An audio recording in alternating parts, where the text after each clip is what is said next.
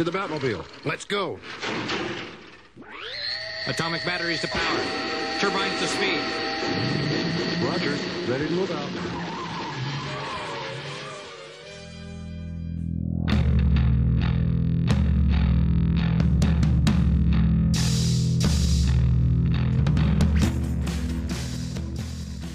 Hola, sean todos bienvenidos a un nuevo podcast llamado La Zona ¡Fantasma! Fantasma. Asma. Asma. Versión 2.0 porque este capítulo ya lo habíamos grabado y nos quedó mal.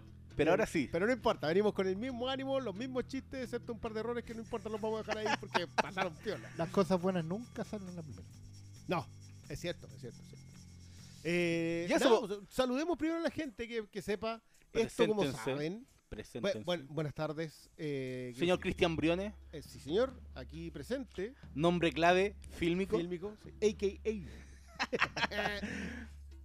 Don- Don Oscar Sala. ¿Qué tal? ¿Cómo están? Gusto saludarles. Bienvenidos a- nuevamente a esta jornada deportiva en directo del Estadio Nacional.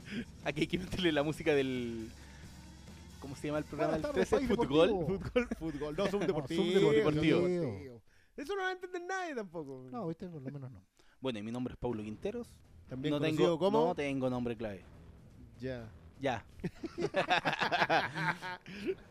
¿Cómo está, doctor Malito? ¿Cómo le ha ido? muy bien. ¿Cómo ha estado esta semana? Disfrutada, Disfrutada. disfrutada. Hubo un, hubo un feriado. Mira, un Semana rara esta. Sí, hoy día es como lunes, pero en realidad es sábado. Sí, porque- Lu- Viernes es muy raro. Pero no, aún así fuimos convocados para lo que vamos a hablar aquí en La Zona Fantasma, que al final son cómics. Que al final son cómics, como todos ustedes saben, este espacio nació desde uh, algo también conocido como la traición, que no es tan así, pero eh, la idea era empezar a hacer estos pequeños espacios, espacios distintos, más de nicho, más temáticos, eh, y el jefe nos pasó una cajita y en eso estamos grabando. La primera vez no supimos usarla, pero ahora ya sabemos usarla, así que... lo- yo no sé, ¿ustedes pudieron escuchar el anterior? Sí, Ya. pero mi, mi oreja sangraron. ¿Hay Ya, cachado es el que meme? estaba No. muy- sí, sí. Estaba bueno, pero no, no era calidad para primer capítulo. No, eso, Claro. eso fue el primer requerimiento de JJ Muñoz, que nos dijo de inmediato, ya, este cabro muy bien. Es que pero sé no, que repite". estábamos como en en un novaro, pero pero ahora así como eso página amarilla, Ya, como se página suelta, no, pues, ahora tenemos que estar en un empastado. Sí, sí, técnicamente era una mala traducción, es verdad. Sí, Pero no era falla del contenido, era falla técnica. Sí, No, pero había que partir con un empastado tapadura. Yo diría que era, un, era uno de esos tipeos vid Sí, claro. de- mecanizados. Ese, ese rotulado mecánico forzado a caber en el globo. Ya, eh, eh, eso era más Pero ustedes saben que el de Novaro además era simplificado porque lo, en ese tiempo las editoriales tenían el concepto que los cómics eran para niños y para retardados. Es un concepto que comparte Ah, el señor Alan Moore hasta el día de hoy.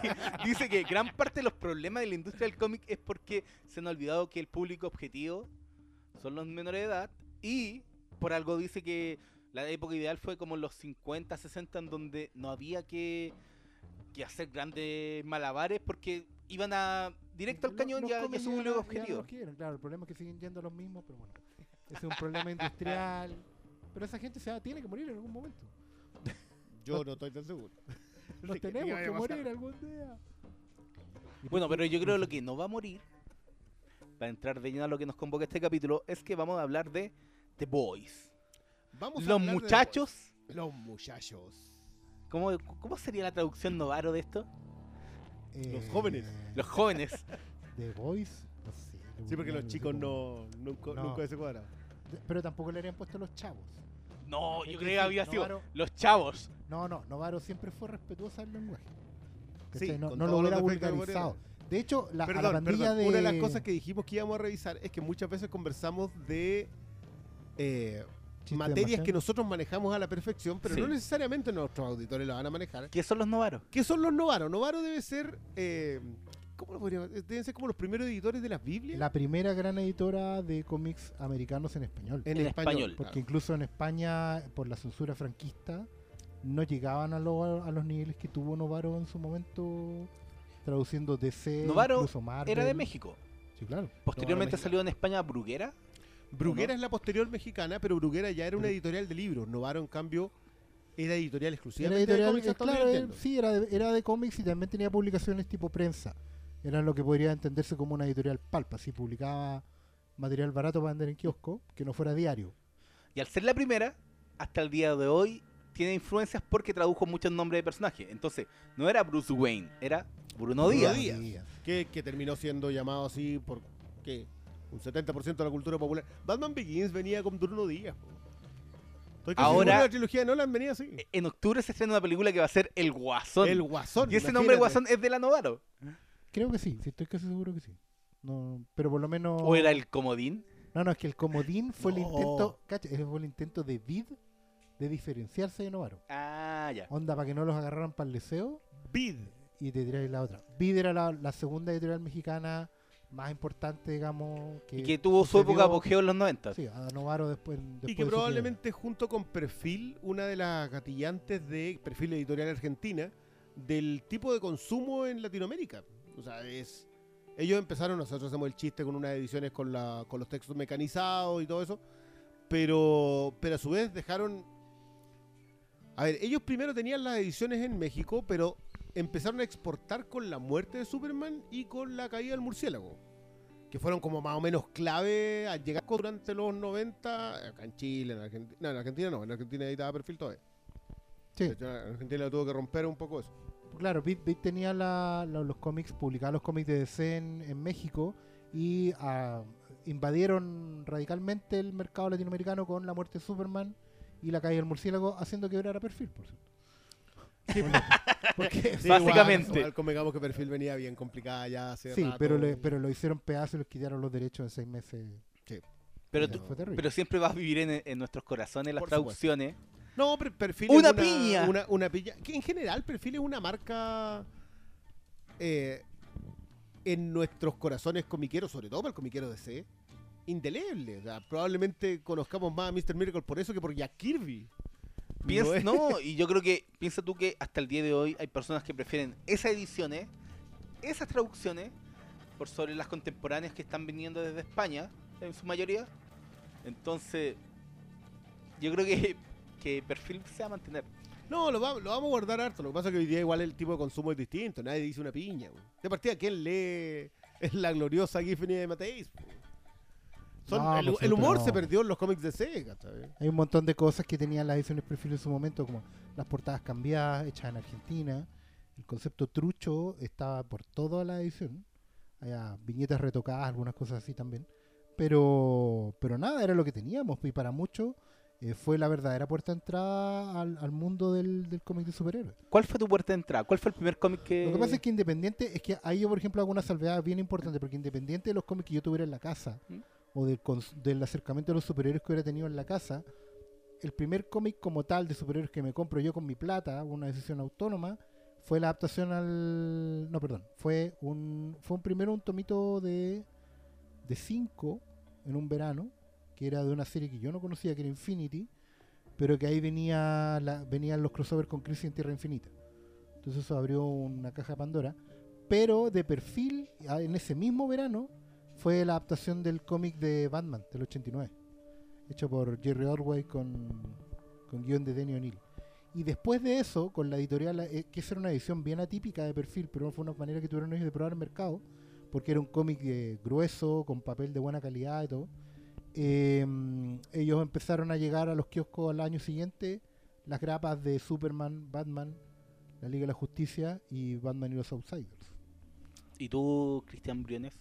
Que yo también lo primero fue perfil porque fue balas rasantes. ¿Llegaba al sur perfil? No, no, no, no, yo no alcancé. Mira, en el sur sí llegaban. Yo me acuerdo haber visto las portadas de Miñola de Una muerte en la familia. Ah, ya. Pero no me las compraba porque yo era un niño imberbe todavía. No, no. Pero yo los primeros Yo me- recuerdo que yo empecé a, leer cómics a los 19 años. Ya, entrando a la universidad, yo vine a leer mi 18 años. Entrando a la U. Y ahí, claro, la primera que fui a un kiosco y la vi y me la compré fue una perfil. Fue Bala Rasante el, el Ellsworth cuando Kal-El cae en Gotham y lo recogen los Wayne. Entonces se cría para ser Batman. Mm. Claro. Eh, bien interesante, la verdad. Esa No, cosa la dibujaba es un- Barreto, la sí. escribía. De hecho, yo creo que la dibujaron, la, la publicaron porque la dibujaba Barreto, Sí, eh, que era un dibujante uruguayo. no, pero, pero ellos sacaron harto Ellsworth y casi todo. Bueno, yo de hecho, hay un, hay un. Ellsworth, hay un Ellsworth que particularmente sacaron prácticamente solo perfil, que bajo un sol amarillo. La novela de Clark Kent. Cuando Clark Kent en su faceta periodística, Pero ese no es Ellsworth. no, no, pero era un especial Sí, fuera de no- colección que prácticamente no sacó nadie más en el mundo. ¿No lo sacaron los españoles? No, pues hasta donde yo sé no lo sacaron. Mira, lo re- lo Hay, hay un par de cositas, igual que el Batman Pirata de Alcatena también. Sí, Obviamente lo sacaron acá. no, nadie más lo iba a ver. No, hay un par de cositas ahí que no, prácticamente no... Sí, lo que pasa es que se llenaba de joyas en ese tiempo que nosotros no, que uno no apreciaba, si uno se lo terminaba comprando en la feria. No es... Yo, mira, no recuerdo cuál fue mi primero. Sí recuerdo haber visto como en un kiosco de mi casa eh, el primer número de La Cruzada del Infinito. Que es una portada súper atractiva para esos años. Era muy noventera también. Pero después recuerdo que... Porque cuando era chico yo tenía un... No era compañero de curso, pero era compañero del liceo. Que él llegó con... La muerte, o sea, la muerte de Superman. eh, la cruzada del murciélago y nos las prestaba en el, recreo. Y eso fue como mis primeros acercamientos que ya con DC, pero después cuando yo tuve la oportunidad de comprar cómic, eran estos saldos de 5, que yo iba a la playa y no sé por qué en la feria tenía gente que vendía cómics 5 y ahí compraba Superman y la adaptación de la serie animada de Batman. Sí, Ah, los Batman, la aventura Esas eran las Batman, l- y ahí iba, estaba todo el verano juntando eso. Y con un cambio de casa, Lo que pasa es que eran Hay, eso, mucha- pero- hay muchas historias, yo creo que de 5 de perfil, de Novaro, eh, algunos de la colombiana Canal, los más viejos de la cuadra, para otros más nuevos también de Columba. y, o y de pincel. Pincel del Chile también. Yo creo que podemos ir tirando el- los programas que vienen para no dar la lata. Esta es como sección- Por cierto, todo esto ustedes se preguntarán ya, pero ¿con, ¿con quién están hablando y por qué están hablando de esto? Porque es súper bueno entender que cuando uno entra a leer cómics, rara vez entra por las obras que revisan el cómic.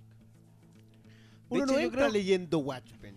De hecho, bueno, yo creo que puedes sí, si eres adulto, grande, nunca leí un cómic y te vais como a los más conocidos. Yo creo que si entraste viejo, No. entrar por Watchmen, Lo cual yo creo que es un error. pero cuando era yo te el primero fue la, la Cruzada del Infinito, creo que yo solo conocía a Wolverine por la serie animada de los X-Men y a los mutantes, ya, yo obviamente con- conocí a Spider-Man y a los Cuerpos Fantásticos que eran como los más representativos. Pero que esa cochina de Iron Man, que nadie, nadie pescaba en ese tiempo, no los cachaba. Y, y obviamente por las películas, mi, mi opción siempre eran Batman y Superman, porque eran los personajes que sí No, tenían supuesto, películas. el- el- y eran los que uno conocía sí o sí. Es muy difícil por marca no reconocer a los dos personajes. Pero el punto es que, y, y esto para, para encauzar de nuevo la conversación, cuando uno ha leído este tipo de cómics y se encuentra con, eh, con estas obras que son revisionistas, es decir, que te, te dicen, mira, tú estás leyendo esto, pero en realidad esto es, se puede contar así, cambia considerablemente el asunto. Eh, The Voice es, uno de esos cómics en donde lo que hace el autor, los autores, en este caso Gardenis y Derek Robertson, es tomar los cómics que tú conoces de siempre, eh, particularmente en el, en el inicio de The Voice, son los siete arquetipos representados en la Liga de la Justicia, eh, y mirarlos desde otro punto de vista. En este caso en específico, en The Voice lo hace colocándolo en un mundo hedonista, eh, particularmente podrido, no solamente los personajes, no solamente los héroes, sino también el mundo en el que conviven. Eh, y cuando esos personajes están ahí, son, pasan a ser los secundarios, porque los protagonistas son un grupo de seres humanos que lo que se dedican a hacer es a ponerlos a raya. Es decir, a evitar que se les pase la mano en su irresponsabilidad. Son los que vigilan a los vigilantes. Exactamente. En estricto rigor son quienes vigilan a los vigilantes. Claro, porque el, pie- el pie forzado es justamente el que pasaría si, como bien decía Cristian, si este mundo eh, de superhéroes fuera absolutamente real y evidentemente los, los superhéroes fueran personas, o sea, seres humanos, llenos de falencias y no modelos de conducta como son en, lo- en los cómics más tradicionales. Ahí es donde entran los matices y ahí es donde se hace necesaria todas estas fuerzas antagónicas que son en este caso The Voice. Y especialmente cuando los dichos matices están relacionados a, a la propia sociedad en la que meten a los personajes, porque claramente están en un en el cómic en un mundo capitalista, sacan mucho partido a todo lo que es el tema de las corporaciones, al, a la fama, a... era como igual el cómic es antes de las redes sociales, pero sí hacía mucho eco de, de los influencers. Porque al final eh, todos los superhéroes eran como los más grandes influencers del mundo en el cómic y eso se retrata a la perfección yo creo después en la serie. Pero volviendo al cómic, eh, es todo el, el- los elementos socioculturales de la figura de tener a alguien ultrapoderoso, alguien que, que sí o sí van a ser las mayores celebridades del mundo. Y eso está eh, de principio a fin, desde el primer capítulo en, en el cómic de The Boys. En el cómic de The Voice, que de nuevo es un cómic escrito por un británico llamado Garth Ennis, inglés, a pesar de que todos pensamos, pensábamos que era irlandés. Eh, Yo pensé que era escocés. yo- no, no, yo por lo bueno para la Yo lo veía con un kilt y una como- gaita. enfrente de la, de la editorial, así como con pintura William Wallace y levantándose la falda. Aquí tienen. Es un hombre de caras pálidas, Garth Ennis, eh, con una carrera bien Hay que decir que The Boys, desde el primer número, no es que llegue y salga eh, que nadie no hubiera tenido en cuenta este cómic, porque era un autor de haber sido entre los más populares de los 90 gracias a obras como Predicador y Hellblazer. y Hellblazer. y Hellblazer. Había hecho, había hecho Hellblazer para, para Vértigo y había hecho la muy célebre Hábitos Peligrosos, donde John Constantine juega un poco a ser Pedro Urdemales frente al diablo y al cáncer. Es, Eh, es la historia que adaptaron en la película con Keanu. Sí, sí, era, era el core, por lo menos el núcleo de la historia era ese. Eh, y también había hecho, estaba haciendo en paralelo eh, Hitman para DC. Además de tener ahí a Predicador también sale. Entonces, era un tipo que no solo tenía buena fama de ser buen autor, sino que también tenía fama de ser probablemente el más polémico del momento. O sea, tú le pasabas a Garenis, no le pasabas cualquier cosa. No le pasabas super. Le pasáis Punisher. Claro. Eh, claro, una cosa así. Estamos hablando de, de cómics que iban a irse probablemente a un extremo. Y la propuesta de Karenis era bastante sencilla. Era revisar el arquetipo superheroico y la sociedad donde podrían existir estos superhéroes bajo su punto de vista. Eh, y una subsidiaria de DC, que es Wildstorm en ese momento, que era, era un subsello, digamos, Era, fundado era por... subsidiaria todavía, ya en ese tiempo. En ese tiempo ya lo era. Sí, ya lo era. Porque la orden de que se fueran de Wildstorm vino de DC. Al- al Wildstorm en sexto general número. no tenía tantos problemas con The Boys, pero cuando vieron el primer arco argumental y lo que se venía, dijeron, buena onda amigos, que les vaya muy bien, nosotros creemos en la libertad creativa, Aquí tienen sus pero derechos. aquí están todos sus derechos, todo su dinero, te- todo en buenos términos, como dicen los Ojalá que alguien se los publique. que, que pasa de vez en cuando, como una vez por década, hay una hora que a alguien le pegan una patadita en el traste y le dicen buena onda, que te vaya muy bien. Pero Pasó hace muy poco con un Sí, cómic El de, de... Jesus. um, No, el Second Coming, que es la historia Coming, de sí. qué pasaría si Jesús vuelve en la segunda ¿no? venida, pero en un mundo con superhéroes. Sí. Y se tiene que aliar a un remedo de Superman. Y esa es como la historia. Sí. Le dijeron, ¿sabes qué? Antes de publicarla, chao. Y eso pasó con The Voice también. Y pasó, y claro, y al final termina siendo una suerte muy buena promoción. Porque evidentemente todos quieren leer el cómic Ex- de... Exacto, pasa mucho con este tipo de cómics que son o sacados de o cancelados. Eh, si no me equivoco, Transmetropolitan le pasa lo mismo, pero es porque el sello Ahí cerró, había salido por Claro. Helix. Helix, que era el Helix- sello, era la división ciencia ficción de DC como Vértigo era la división adulta. Claro, pero en realidad no tenía sentido y lo pasaron a ver. Y lo pasaron a Vértigo directamente. pero volviendo a The Voice, este es un, es un cómic bien disparatado en sus primeros inicios. eh, muy grosero, muy del humor de baño que al que acostumbra mm, Gardenis. Abrazando el, el conchetumadrismo. Eh, comple- y completamente en su onda. Gardenis siempre ha sido así. Eh, Hábitos Peligrosos le hace un hoyo al diablo y algo que todos celebraron. Celebramos en su momento, aunque yo creo que la segunda lectura, eh, Hábitos Peligrosos, tiene mejores lecturas que esas. Sí, Sobre todo porque tiene que ver con envejecer, sí, sí. Y, y como apertura de un run completo donde Garenis revisó todo eso. Claro, porque Sí. básicamente es como, mira, esto no es en realidad un triunfo, es un gran cagazo y va a tener que arreglarlo en el camino. Para un personaje que básicamente vive de cagazos. Exacto. Porque el, el tema con, con, con John Constantine es tomar malas decisiones y estarlas arreglando constantemente. Pero justamente el, el ser más cabrón del mundo no implica que él no pueda envejecer, que es de lo que se trata su, A- Al su run. Y cómo envejecer básicamente significa hacer las paces contigo y con y con, con los que te rodean. y con tus errores en Con- el camino con y, tu con, propia y con la historia. gente que te va a abandonar porque no fuiste una buena persona, no es... y, y tenéis que aprender a vivir con eso. Sí, de eso. O sea, con lo que lo que queremos decir un poco con eso es que justamente Ennis es un tipo que es, como dicen los españoles, muy gamberro. eh, ¡Gamberro! pero es, es- es muy, muy así de, de cloaca. O sea, es de bajarse los pantalones para empezar la cosa. Eh, pero eso no quita que tenga no tenga un gran sentido de humanidad cuando escribe. Creo que Es es, uno algo de los que- autores que tiene mucho, mucho de...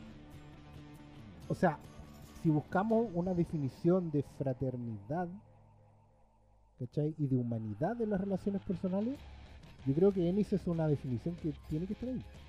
Hay mucho de, de, de hacer el contraste, onda, en un mundo donde lo último que podéis esperar es buenos sentimientos, debajo de toda esa mierda, ahí Ennis siempre los coloca. Siempre, siempre una Siempre Pero mirada... porque hay siempre una- tiene algo que decir, yo creo que, claro, siempre tiene esta actitud de fuck yeah, pero también es porque no te está levantando solamente el dedo del medio, también te está sustentando otras cosas en el, Claro. en el subtexto y siempre yo creo que por eso Gareni es uno de los de los escritores más relevantes de las últimas dos décadas tres décadas en Yo realidad diría que tres décadas. Ya vamos para tres, ¿no? Y un Sí, tipo que en- tiene en- que va a en- cumplir 50 años recién. Sí, bueno, lo, 2000. comen- lo comentamos, empezó muy joven eh, en el semillero 2000 AD, como cualquier británico que se precie. que Es nadie empieza a importante nuestro eso, lado. weón. Anoten Eh, esa editorial, cabrón. Sí, 2000 AD, que no sé si produce tan buenos cómics como tan buenos autores. Sí, son mejores los autores que los cómics, es muy Sí. curioso eso. es un Quizás cómic por de el antología Pero me parece que en esos cómics la gente se pule mucho.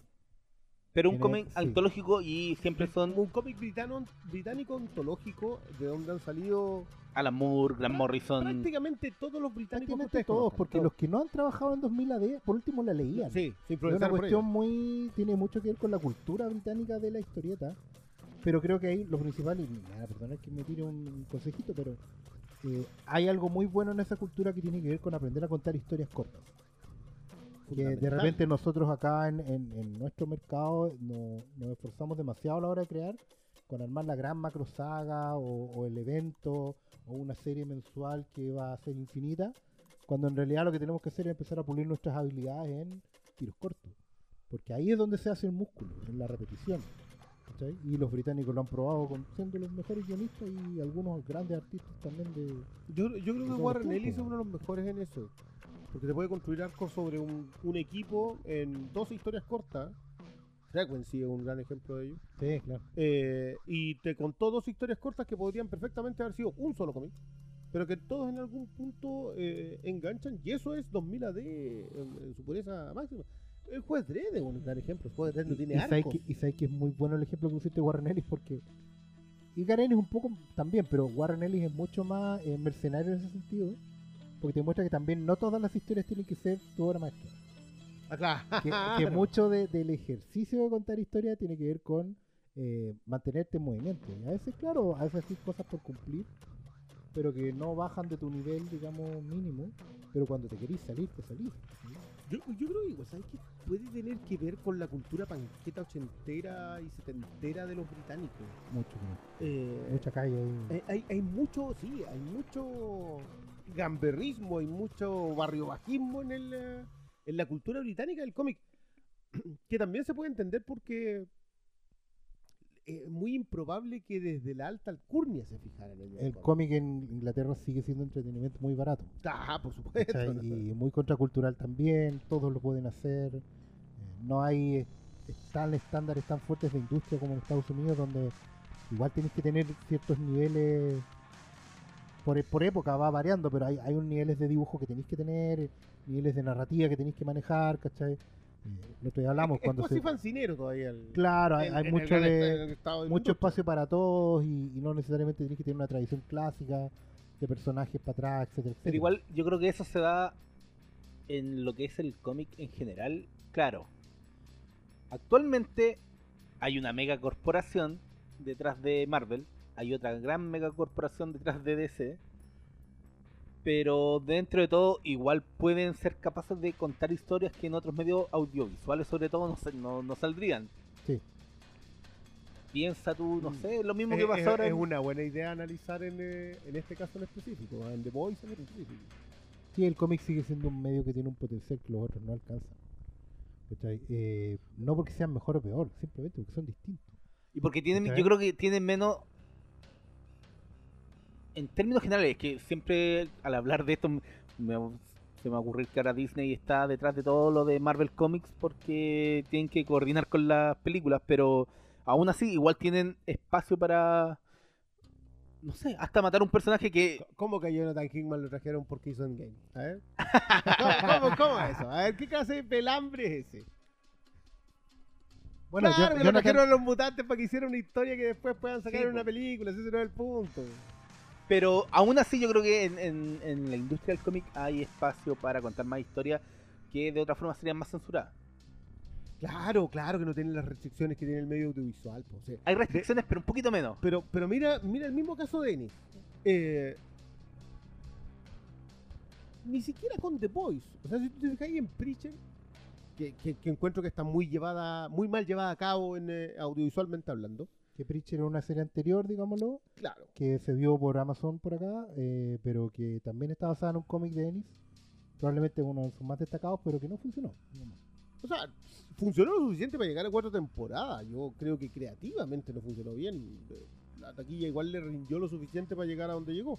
Pero Pero fue menos, menos Preacher de lo que debería haber sido y eso le jugó, y eso le jugó muy en contra. Que creo O sea, que creativamente le funcionó muy en contra. Mantuvo una base de fans para sostenerse, pero creativamente nunca tuvo, nunca descolló. Y, y no es por nada, pero Preacher tiene mucho más potencial que The Voice y creo que ya se fue ese potencial. ya. Puede tener también que ver con el punto en donde está la iglesia hoy día, que era una de las más criticadas en, en Preacher. Pero, pero igual le podíais dar, podíais cambiar una, una cosa un poquito aquí, un poquito allá, pero, pero no se hizo. Eh, y yo siento que es don- desde donde abordas ese tipo de material eh, eh, es fundamental. Yo creo en el caso particular de Ennis y lo que hizo con The Boys no es tan bueno como análisis en el cómic que lo que resultó ser la serie como análisis del estado de la industria. Y eso eso no se da muy seguido. Yo eh, esa, esa es la Es que primera yo creo flor que- hay que tirar a la serie. es que yo creo que también es porque el cómic salió en una época en donde no estaba toda la influencia superheroica de hola, somos eh, el género más eh, Taquillero taquillero del momento, el más taquillero de la historia. Yep. Eh, siempre existió Batman, siempre existió Superman, pero más allá de eso, las adaptaciones de cómic, piensa tú hasta que a comienzos de los 2000 estaban haciendo los X-Men, pero nunca los trataron de asemejar a los cómics, les, les ponían el... eh, ¿Te acordás del El chiste de...? negro, el Yellow Expander. Sí, te- no, no pondría el, el spine amarillo, se pero que- avergonzaban mucho de los cómics en ese tiempo. Pero ahí también están, menos. están colocando sobre la mesa un punto muy interesante que tiene que ver con que efectivamente en la época en que se publicó The Voice, que se escribió The Voice, claro, Que tampoco primero fue por un tanto, lado, pero no era el momento de ahora. Pero por, por un lado la influencia del, del 11S era muy fuerte, eso como principal, y sigue siendo una historia de fin de siglo, ¿cachai? De una suerte de, de- de tratar de adivinar cómo se venía el siglo, pero además eh, responde a una época, y aquí va a sonar súper raro, pero es muy importante que se diga, eh, una época en que los cómics no se escribían para ser adaptados a la TV. ¿Cachai? Ni a un medio audiovisual, que hoy en día, El hoy en día el- sala. es que no es, no es un chase, es una realidad nomás. Hoy en día, Antes eran dibujos animados. claro, hay en- hoy en día un cómic era básicamente, podía tener potencial de ser adaptado, pero no se estructuraban de una forma en que la adaptación se fuera más o menos evidente. No eran pitch de proyectos, además de historietas. ¿Qué es lo que hace. Mark Millar? Que no hace- que puede ser mejor y peor, si yo también digo, hay que adaptarse a los tiempos. Yo no lo veo como algo malo, como algo que menoscabe necesariamente la calidad de la historieta. ¿Cachai? Pero evidentemente hoy en día, cuando tú te sentás a plantear un proyecto, tenés que tener súper claras las necesidades de tu mercado, tanto lector como audiovisual. Porque los potenciales, o sea, los requerimientos de los pedidos están ahí. ¿Cachai? La- las audiencias están repartidas entre esos dos medios. Y uno tiene que ser capaz de darles un producto mu- cross-media, si lo queréis. ¿Cachai? Un producto que funcione en la historieta, un producto que funcione audiovisualmente hablando y quizás en que otras plataformas también. Entonces, hoy en día, por ejemplo, The Voice no está escrita desde la nostalgia, por ejemplo, por una época, que hay obras buenas y malas hoy en día de historieta que, que funcionan con eso. Paper Girls, Deadly Class, son dos que se me vienen al tiro a la mente. Mm. ¿Cachai? Tampoco está hecha como, como una suerte de, de responder a, a requerimientos de la sociedad, ¿cachai? Como puede ser eh, América Chávez, ponte tú, o, o no sé, la misma Miss Marvel, no la Capitana Marvel, sino que la de incluir minorías, ¿cachai? O de, de tocar otros tópicos como los cómics de Valiant, ¿cachai? Donde hay sobre gordistas y de otras orientaciones sexuales. O como lo que pasó con el cómic de Iceman que lo hicieron gay. claro, porque, porque- estaba al espacio, pero. Pero claro, pero, pero por ejemplo cuando hablamos como de productos nuevos, ¿cachai? The Voice se hizo básicamente porque Garen tenía ganas de hablar de la industria, tenía ganas de... Pero no quería hacerlo como lo hizo Alan Moore o como lo podía haber hecho Grant Morrison después en los, los siete soldados de la victoria o, o todos esos, esos multiversity, ¿cachai? Eso, sino que- high concept. Claro, tenía, tenía, él tenía que ver con hablar mucho de, desde la calle, ¿cachai? Con, con esta voz barrio, barrio bajera, con una, con una mirada muy de abajo hacia arriba a la sociedad que, que estaba viviendo en ese momento. Y sobre todo una mirada de América, de Estados Unidos, digamos, desde la isla. ¿Cachai? Viendo cómo ellos efectivamente tienen el control de la estructura, con- con- por ser la cuna de los superhéroes y todas esta- estas formas de ser que tiene que tener el mundo de la historieta desde los superhéroes hacia abajo y mirarlo de vuelta, devolverle la mirada y, y- y sacarse unos alter ego como los de The Voice y decir basta, eh, esto está bien, esto está mal y esto debería funcionar así y no debería funcionar así. Pero tú sientes que habla de la industria mm, Gardenis Es que yo creo que en ese momento era más o menos, no tanto de la industria como la entendemos hoy. Yo creo que habla más bien de, de una suerte de, de, de- de contrastar los arquetipos desde la, desde la No, no, no, es que, hegemonía. es que yo sí creo que habla de, lo- habla de los arquetipos y habla del, del, del constructo individual en el cómic. Sí. Del, del- de la idea de cómo, de cómo se crean personajes y vuelven a contar la misma historia y cómo serían en realidad en otro lado. Pero no siento que su abordaje en ese momento fuera sobre el am, quiénes creaban o cómo creaban, sino que lo que creaban, lo que estaba creado ya sí. a esa altura. Pero eh, sí, quizás no era, no era lo primero, pero igual estaba. Porque tú estabas en este personaje de, de leyenda, que no sale en la serie, pero sí estaba en el cómic. Está en, en las explicaciones que daban para los macroeventos y todas estas cosas. Claro, ¿A que eran, que eran los- básicamente pa- O la, eh, o la misma idea de la corporación que no está tan presente como en, en Es la que no es serie. una corporación siglo XXI, claro. porque no, no es la mega corporación, sino.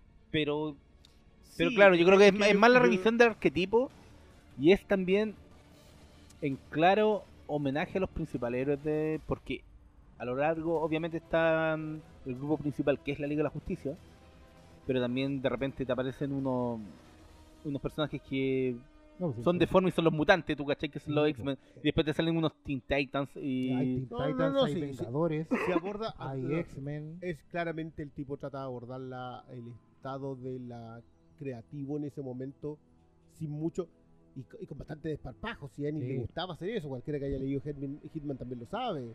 Eh, pero pero no sé si, si se da el tiempo o hace el salto para analizar las fuerzas detrás de, esa, de ese proyecto creativo. Que es algo que sí creo que segunda flora la serie por cierto que sí hace la serie. Sí, ahí, ahí estamos de acuerdo en que la serie supo adaptar el material fuente y sin serle necesariamente literal, sino que supo sacar el core y adaptarlo al mundo actual. Y yo creo que no es menor eso. ti- tiene que ver con, con una muy buena lectura del mundo. Es que no es menor eso por un tema muy particular del cómic que yo siempre pensé. Hay que pensar que la adaptación de The Voice salió las primeras noticias hace como una década. Año 2008-2009 dijeron, vamos a hacer una película. Que era el director Adam McKay, que era de. En ese tiempo era el de Ron Burgundy. Eso, eso fue toda una sorpresa. o sea, yo de- No estoy seguro si Adam McKay hubiese terminado haciendo algo bueno con The Voice, porque hoy día yo estoy viendo su session, que igual está buena, y creo que el tipo tiene cierta construcción episódica que vuelve. Pero no sé si tiene la mirada. Es que yo creo que era igual era hace una década, el contexto era muy distinto. Para todo. Para todo. Para todo y, y sobre todo para el cómic de superhéroes. Pero cuando salieron los primeros anuncios, y obviamente en esa época The Voice era de los cómics que los sabían más los del nicho que el- un público general. Claro. Y era, ya, ¿cómo van a, a tomar un, un material que parece tan inadaptable? Porque es políticamente incorrecto, porque tiene momentos no solo explícitos en términos de violencia, sino también sexuales. Y no sé, en los primeros seis números del cómic hay eh, violaciones, hay personajes de los que desde el orto le salen un cuye, y entonces habían tantas cosas y había muerte. Hay desmembramiento. Hay desmembra- hay- personas sí. transformadas en puré, Sí, eh, patadas en los hocicos, Y eso es lo más liviano. y eso es lo más ¿no? liviano. O sea, aplastamiento de cabeza con los de pies. cabeza. Eso hay. Y sí, violaciones, orgías, eh, Oh. abusos de Abuso todo de tipo, todo tipo. psicológico, sexual, homosexual también. eh, no, hay un montón de abusos de poder. Y entonces, volviendo al cómic, En- uno siempre en pensaba que como... en donde eso era brutal, pero no sé si teníamos la conciencia de lo del subtexto estructural que tenía. No, en e- era un tiempo más de, de- más donde hacerlo explícito era hablar de un lado oscuro, pero no había acompañado eso como hay hoy día una suerte de análisis y reproche moral. Era también la día, choreza. hoy día hay un tema. Es hay Era, era- choreza- era- junto con Ennis. Al principio uno lo, lo adoptaba como choreza porque era un cómic de superhéroes que te, a- que te abordaba todo lo que los otros cómics de superhéroes no abordaban. Claro. Y hay que pensar que igual venía desde una subsidiaria de ese cómic, entonces no era no estaba viniendo desde Avatar Press o alguna editorial chica que, que nunca habría tenido la repercusión. no era un cómic independiente, básicamente. Por mucho que No, cuando ahí, empezó, por lo menos no lo fue. era casi Sí, pero, pero, no olvidemos de lo que, que lo que pasó con Watchmen. Watchmen también tenía una secuencia una secuencia sexual y, Sí. y que, y que más encima estaba considerada Y también tiene so- una violación, digamos. y también tiene, y también tiene una violación y ambas escenas son claves para entender cómo funcionan los personajes.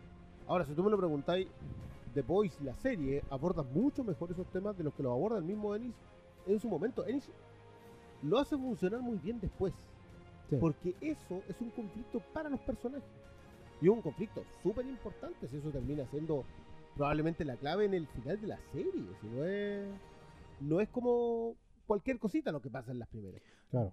Yo creo que que en su momento el cómic no era tan no lo agarran, lo agarran más por el lado de la chorosa, de la choreza, lo, lo distinto. Pero vi- visto desde ahora yo creo que el cómic gana mucho más. Sí, yo creo Claro, que, el paso del tiempo le ha dado le, ha dado más, le ha favorecido.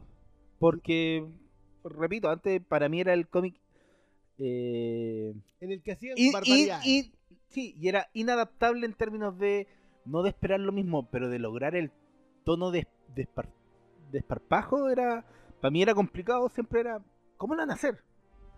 Y hubo que esperar 10 años y nos, nos demuestran cómo había que hacerlo. Es impresionante que haya cambiado tanto el estado de las cosas ¿eh? En 10 años. en 10 Sí, años. es es, una, es década en que algo que nos parecía completamente inadaptable porque no tenía era una pelota engrasada, esa no tenía cómo agarrarla. Lo Era un pelotazo en la cara. Claro, y lo terminaron convirtiendo en algo que es impresionantemente necesario. Nosotros llevamos ya dos semanas con perspectiva de esto. Sí. Eh, y harta conversación interna. Y estamos viendo una serie que, nos, que yo espero que todo el mundo esté viendo en el, en el enfoque.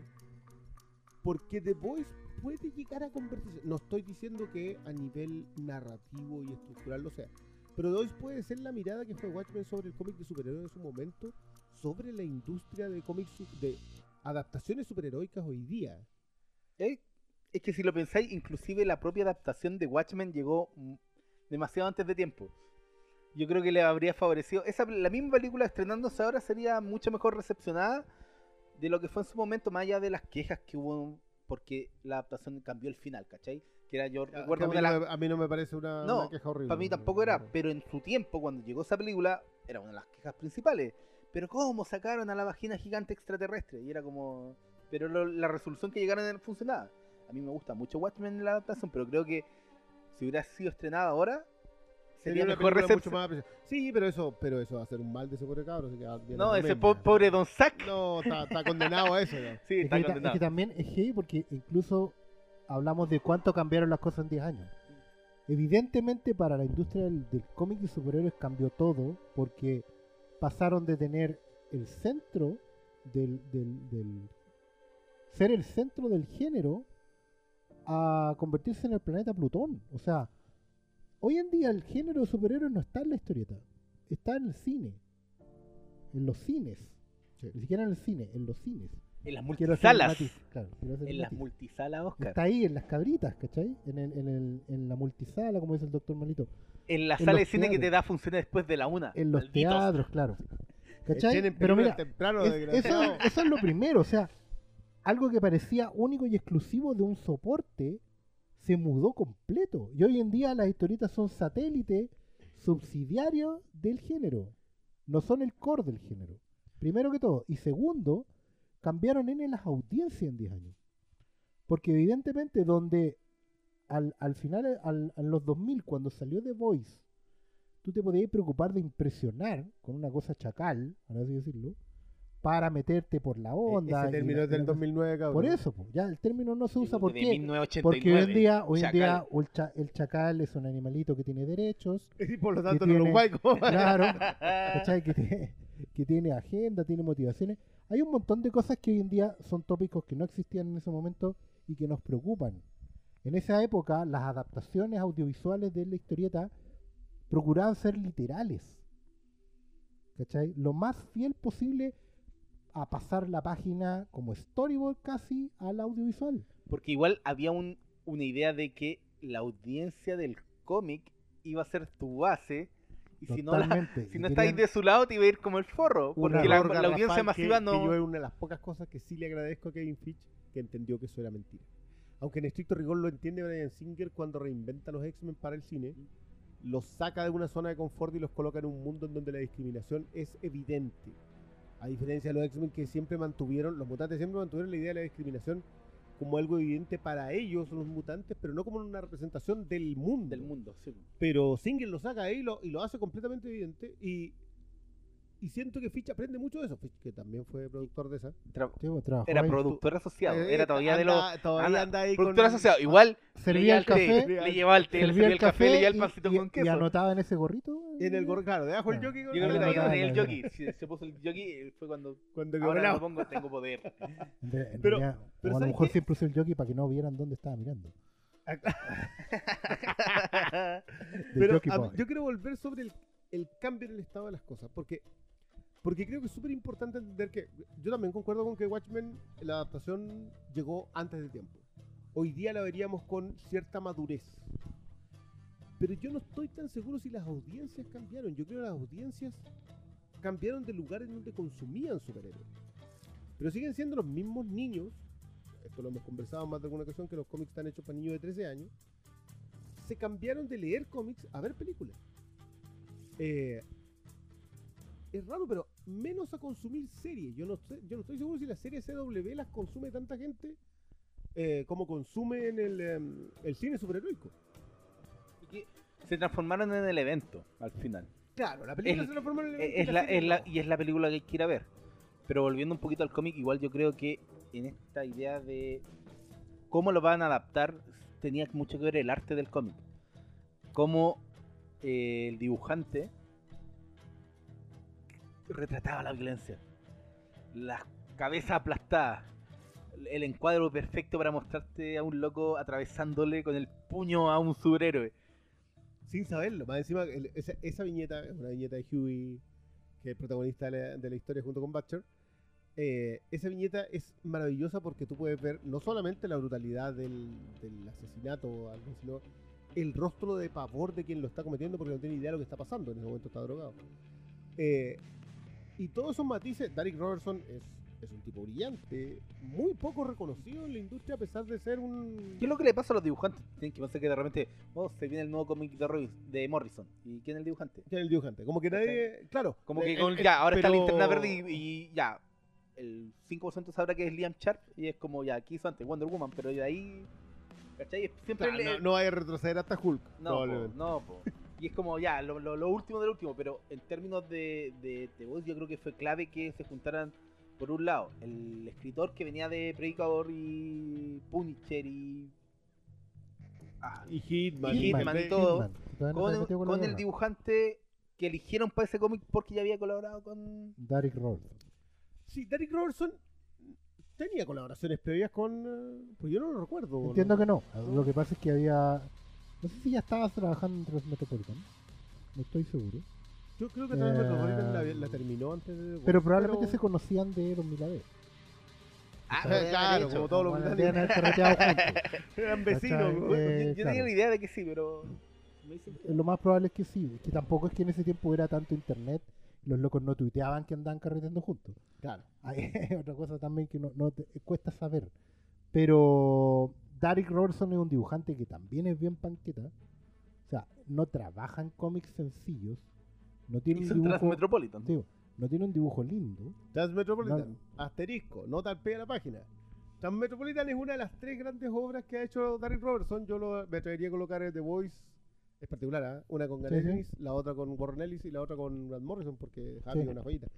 Pero Derek Robertson trabaja en la historia de Spider Jerusalén en Transmetropolitan, eh, que es una obra maestra. Yo esa es una de las cosas que recomiendo así a rajatabla. y también en estos leerse. tiempos. sí. Y también, sí, pero Warren Ellis es súper adelantado en eso. Warren Ellis no envejece con tanta facilidad como otro como otro Sí, podéis, podéis todavía traducirlo tal cual y, Y- y y mismo, funciona.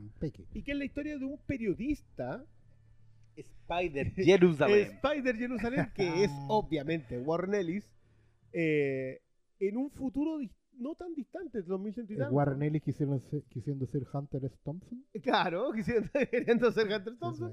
Sí. Eh, y es la historia de este tipo que de antisistema que a través del periodismo busca derrocar a un político corrupto.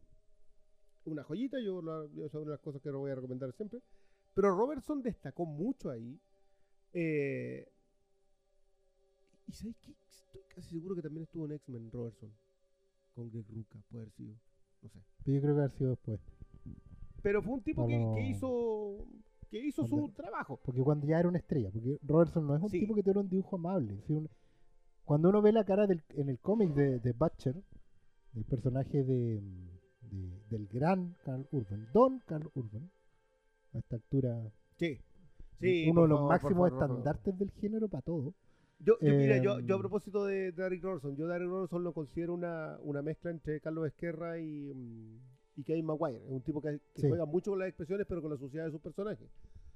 Pero, y a propósito de eso mismo, Carl Urban, Está dibujado por Carlos Esquer.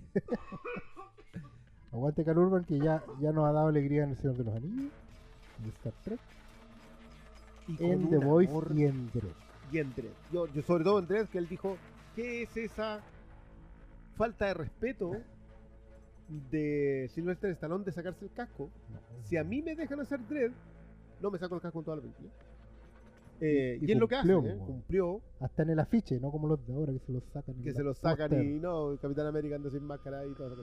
Pero Trabajó después, sin estaba buscando el dato, en Fury. en Ah, Fury trabajaron después. Sí, fue después, no era antes. No, y trabajó sí. en Reborn también. En, eh, no, en Punisher Born, también era Reborn. Sí. Eh, pero, Pero bueno, Urban, yo, yo lo he dicho esto en más de una ocasión, yo a Urban es al único de toda esta gente famosa, actua- actores, directores, que le compra absolutamente su pasión y su gusto y su fanatismo. Fue un tipo que debe haber sido la única persona que saludó a Carlos Esquerra cuando murió. Con una, con una dedicación así, Carlos Esquerra es parte fundamental de Dredd y le recordaremos siempre por eso. Así que yo al resto, al otro Bon Jovi, pero al resto ninguno. ¿Eh? si no Incluso, compro su mira, piensa que incluso Carl Urban va hasta invicto en su pasada por el MCU. En Se lo Ragnarok. entró Sí, Ragnar. po. Oye, pero. Era un personaje que también era él. Sí, Ese weón. personaje era él. Oye, vamos a hacer una pausa Ya. para entrar de lleno en la serie de En televisión. la serie de televisión. Ya, entonces te vas a tirar el trailer. El mejor equipo de superhéroes que existe en el mundo. Los siete. Lo mejor de lo mejor. ¿Puedo ayudarle en algo o solo...? No voy a andarme con rodeos, Huey. Sé lo que le ha pasado a Robin. No estás solo, chico. Los supers matan a cientos de personas al año por daños colaterales. No puedo parar, no puedo parar. Ahí es donde entro yo. Para machacarles si se pasan de la raya.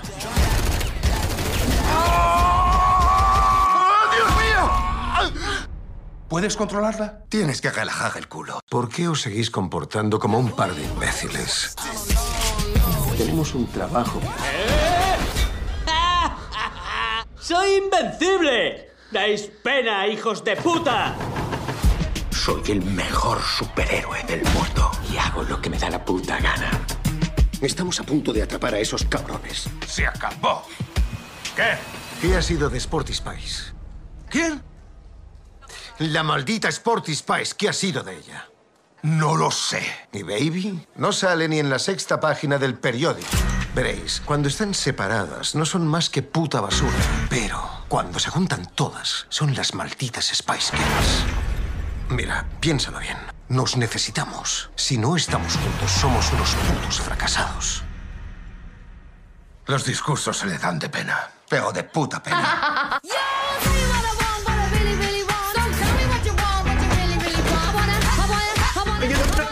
Apretar el puto gatillo ahora mismo.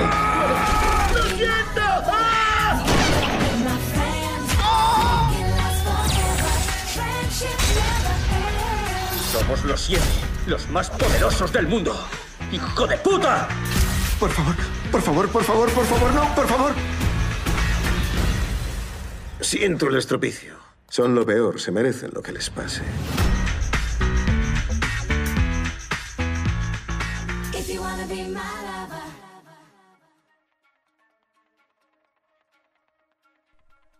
Volvemos. Ya.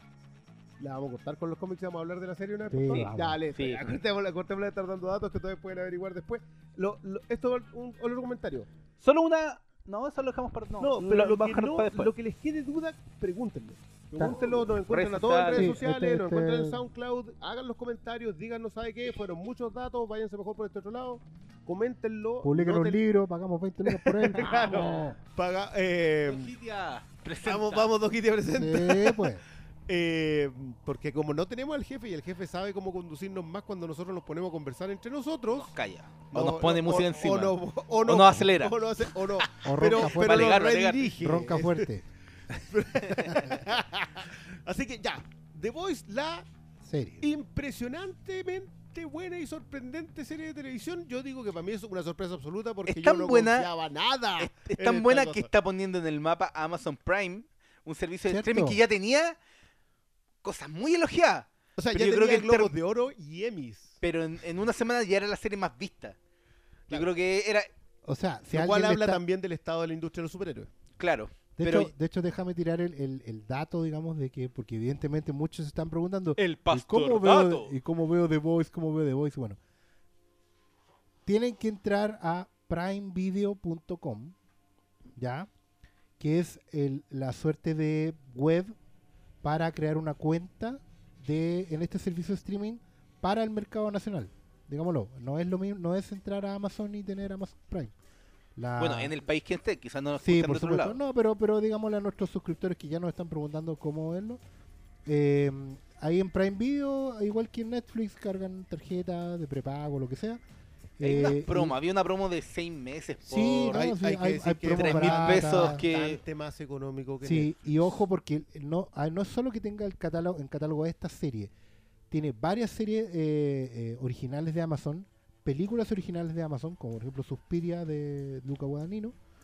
em, Oscar. Tiene la serie de... Tiene el Inspector Gadget. Sí. Bueno, el- El esto pájaro loco. tiene, tiene Popeye con Tiene doblaje Popeye. latino original, amigo. Y, y Pa' lo- no el Popeye más ochentero. no, no, el antiguo. Popeye de la estrella como lo conocemos en la cuadra. Eh, Esto fue muy, muy, muy calle carne. Eh, y, y para, lo- para lo- algunos eh, más, más exquisitos en, en gusto cinéfilo, hay mucha película mexicana de los años 60. ¿ah? Hay películas del Santo, hay películas de Capulina, hay películas de... Eh, Capulina. Capulina contra los vampiros, por sí ejemplo. sé, pero- y además, Santo- y Santo además y hay una copia, hay una copia de veo. 13 fantasmas de William Castle que se ve como la callampa, pero, Pero está. está. Y está el que gabinete hay, del doctor hay mucho Caligari. cine pre-1980 que en otros servicios de streaming, Netflix, ya son... Claro. No, son- son considerados Son... Podría, Encontráis Es una de que- suerte. Prime tiene que mejorar el filtro de búsqueda, pero hay, hay material, pero sobre todo hay series originales muy buenas en general. O sea, la de Jack Ryan, está la de. ¿Cómo se llama? La de American Gods. Está Buenos está- Presagios. No, pero American Gods Buenos está por, está por canal, digamos, está por compra. Ellos Sí, la, irri- pero la está, distribuyen fuera No de... está en Lo Netflix, mismo que hace Netflix con Better Sí, Call Saul. con así Better Call. Saul y con, y Y con eso, bueno, de- le ponen Netflix Original. Así Sí, que- oye, que son patú. Estamos diciendo que, que hay todas las cosas que no están en Netflix pueden estar en Prime Video. Yo- hay yo- catálogo, hay catálogo pero- de Sony que Sí. salió de Netflix y está en Prime Video. Está Senfield hace años. Sí, en Prime está. Bueno, no, hay, hay muchas películas en- de los en Prime- cazafantasmas. Y dentro de en- toda esa oferta está The Voice. Es verdad. Dentro de toda esa oferta está The Voice, que es la gran apuesta de este año de, mm, de Amazon Prime, que yo pensé que iba a ser... A tal punto que ya estaba renovada antes Sí, de... antes de emitirse. O sea, cuando lo vieron los ejecutivos dijeron Y- esto, esto iba a ir bien. Lo y cual dos semanas- aplaudo el olfato. Y dos Sí. semanas después del estreno ya están grabando la siguiente No, temporada. da- es que dale, es que agarra la pelota cuando esté bajando, si no es... Sí, esto yo lo entiendo También- muy bien. Igual yo pensé que, que le iban a dar otra oportunidad a la de Brubaker con eh, Nicolas Winding Refn, pero sabía que no. Pero esos murieron en la suya. Eso murieron en la suya, hay que decirlo. Bueno, disparando, disparando así Sí. para arriba. no, a los bandoleros. Claro, no. No, a, lo- no. a los San Pistolas. Sí, totalmente. Esa, esa es una serie que yo en realidad no le recomiendo a nadie, pero si usted quiere hacer el esfuerzo, véala. Eh, no la recomiendo porque sé que es una serie que me pueden venir a escupir por haberla recomendado. Aburrido, te voy a decir. Pero es Me quedé dormido. es Brubaker dentro de todo. Yo sé que Winding Refn y Winding Refn contamina todo con su excesivo O sea, lo que Pero- no hace pero- películas, hace pictures. Con su adormecimiento. No, no, y el tipo le gusta contar la historia así y le funciona con su gente y es como el mismo Brubaker lo definió a, a crazy Euro- European author. Totalmente. Así que yo, yo me lo banqué completo, creo que hasta el episodio 8 esa serie podría haber quedado perfectamente. Eh, Pero dura 10. pero dura 10. Y a diferencia de eso, The Voice dura 8. dura 8 Y, cierra perfecto. y cierra perfecto. Bueno, hablemos de la serie. La serie está eh, Primero hay que decir, producida. eso, está producida por Eric Eh. Kripke, que era el No, no, no, no. No. Vamos a la gente que agarró este proyecto y lo desarrolló Ya. antes de subir a la gran sorpresa. Ah, de veras, de veras, de gente veras, que carreteó una vez con Garenis, le dijeron, se fumaron unos pitos, dijeron, amigo, yo me leí sus cómics y lo encuentro un ídolo. ¿Cuánto valen tus derechos de tus series? Porque yo las quiero hacer todas, loco". Que son Seth Rogen y Evan Goldberg. Evan Goldberg. Yo debo decirles abiertamente que yo no esperaba nada de esta serie porque esas dos personas estaban involucradas. Eh, yo sé que me van a decir, no, pero es que DCCTN. No, loco, no. De hecho, Preacher, yo cre- creo que están más metidos ellos y por eso también creo que tiene las pifias que tiene. Pero acá, tal como lo mencionaban ustedes un poco antes, entra un tercer jugador que es finalmente quien se hizo cargo de la serie. El amigo que tampoco uno le hubiera puesto ficha antes, pero ha probado que No, sabía no de sé, ah, yo, yo igual... Briones le ponía ficha. Yo yo no le ponía ponía ficha. ficha. Porque no- no, Briones vio las cinco primeras temporadas de Siete, Supernatural, Siete. las siete primeras, Pero- día uno, salía el capítulo Y al otro y le ponía play al toque, no se la perdía. Yo me reconozco un fan de Supernatural hasta la quinta temporada. Las 6 y las 7 las vi por, porque estaban ahí los episodios. Eh, pero para mí de las 2 a las 5 una serie muy rescatable. La primera es un choreo American Gothic bien... Otra historieta, pero que nos da una pista al fin y al cabo. Sí, te dice que Nos es un tipo que por lo menos pista. sabía dónde estaba entrando. Sabía, había leído historieta, eh, porque, digámoslo, no terminamos la frase. El showrunner de The Voice, el hombre que, que- que trabaja directo Que con la plata de los productores, claro, es eh, Eric Kripke, ¿no? Eric Kripke. Que era el realizador de Supernatural. El que se quedó hasta la quinta temporada donde la serie para mí termina perfecta. O sea, de- Supernatural termina en la quinta temporada y tú puedes a ver, parar ahí, quedarte. Tiene una escena post créditos que lo echa a perder todo, pero, pero te, te puedes Pero no quedar ahí y era perfecta. Matan a un personaje apuesto. No, es que- es que- resucita, es que, weón. cierra, cierra con el fin de la idea de que los Winchester, los hermanos Winchester, tienen que andar haciendo lo que andan haciendo. Uno se retira y el otro se sacrifica. Si tú viste la serie hasta ese punto, la idea de que ellos hicieran eso es. Ahí terminó. Perfecto. Pero a mí me pasa lo mismo con Buffy, que también creo que termina en la quinta, a pesar de que mucha gente me, me dice que, que no debía terminar ahí, sobre todo por lo de Don. Encuentro que hay argumentos válidos, pero también le sobra el resto. La diferencia es que a Buffy tenía en la sexta temporada el musical, tenía en la séptima la idea de que termina la, la cazadora y surge un, un grupo de... Pero a Supernatural le sobran 10 temporadas. po. Sí, po. Entonces, obviamente... sigue. y se- no, no, No, no, termina ahora en la 15, 15, pero- terminó. Por eso, pero sigue aún, po. Le Sí, falta explotar el pero por eso le sobran 10 temporadas. Por mucho que me digan, no, pero es que el episodio con Scooby-Doo ya está bien, pero son, son De veras que tiene un Tiene un episodio con Scooby-Doo. Son- destellos de genialidad en una serie completamente agotada hace mucho rato. En- se chorearon a Constantín, po, literalmente, que es la razón por la cual yo creo que Constantín, la serie de televisión, no pasó nada porque era el mismo Castiel Era- que andaba en Supernatural. Era. Supernatural pobre, mira cómo termina. Qué terrible. Constantín ha terminado siendo el pobre de todos lados y, y tenía mucho potencial para no serlo. Pero Eric Kip que se hace caso, se hace cargo de mm, The Voice con una mirada condenadamente fresca de lo que está pasando. Sí. Con una mirada sobre la industria, sobre el proceso creativo de los de las adaptaciones superheroicas, pero con una mirada sobre las corporaciones detrás de ello y de la reacción que debiera existir, porque esa es la gran gracia de Butcher, entre los personajes incómodos con, con esta eh, con este estado de las cosas. Butcher, que es el personaje de Carl Urban, eh, es un reclutador, de- en este es distinto, la otra parte ya con el equipo reclutado y un solo agente nuevo. Pero es un reclutador que anda armando un equipo para atacar a los superhéroes cuando algún- estos se al- portan mal. Alguna vez estuvo amparado por la CIA, Exa- en nunca este se dice- sí. nunca se dice por qué. Y cuando la primera vez que lo, lo conocemos, está intentando volver a lo que perdió.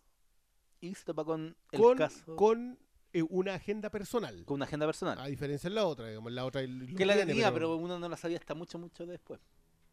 Claro, que la, digamos lo que la adaptación de la serie no es literal en los sucesos del cómic.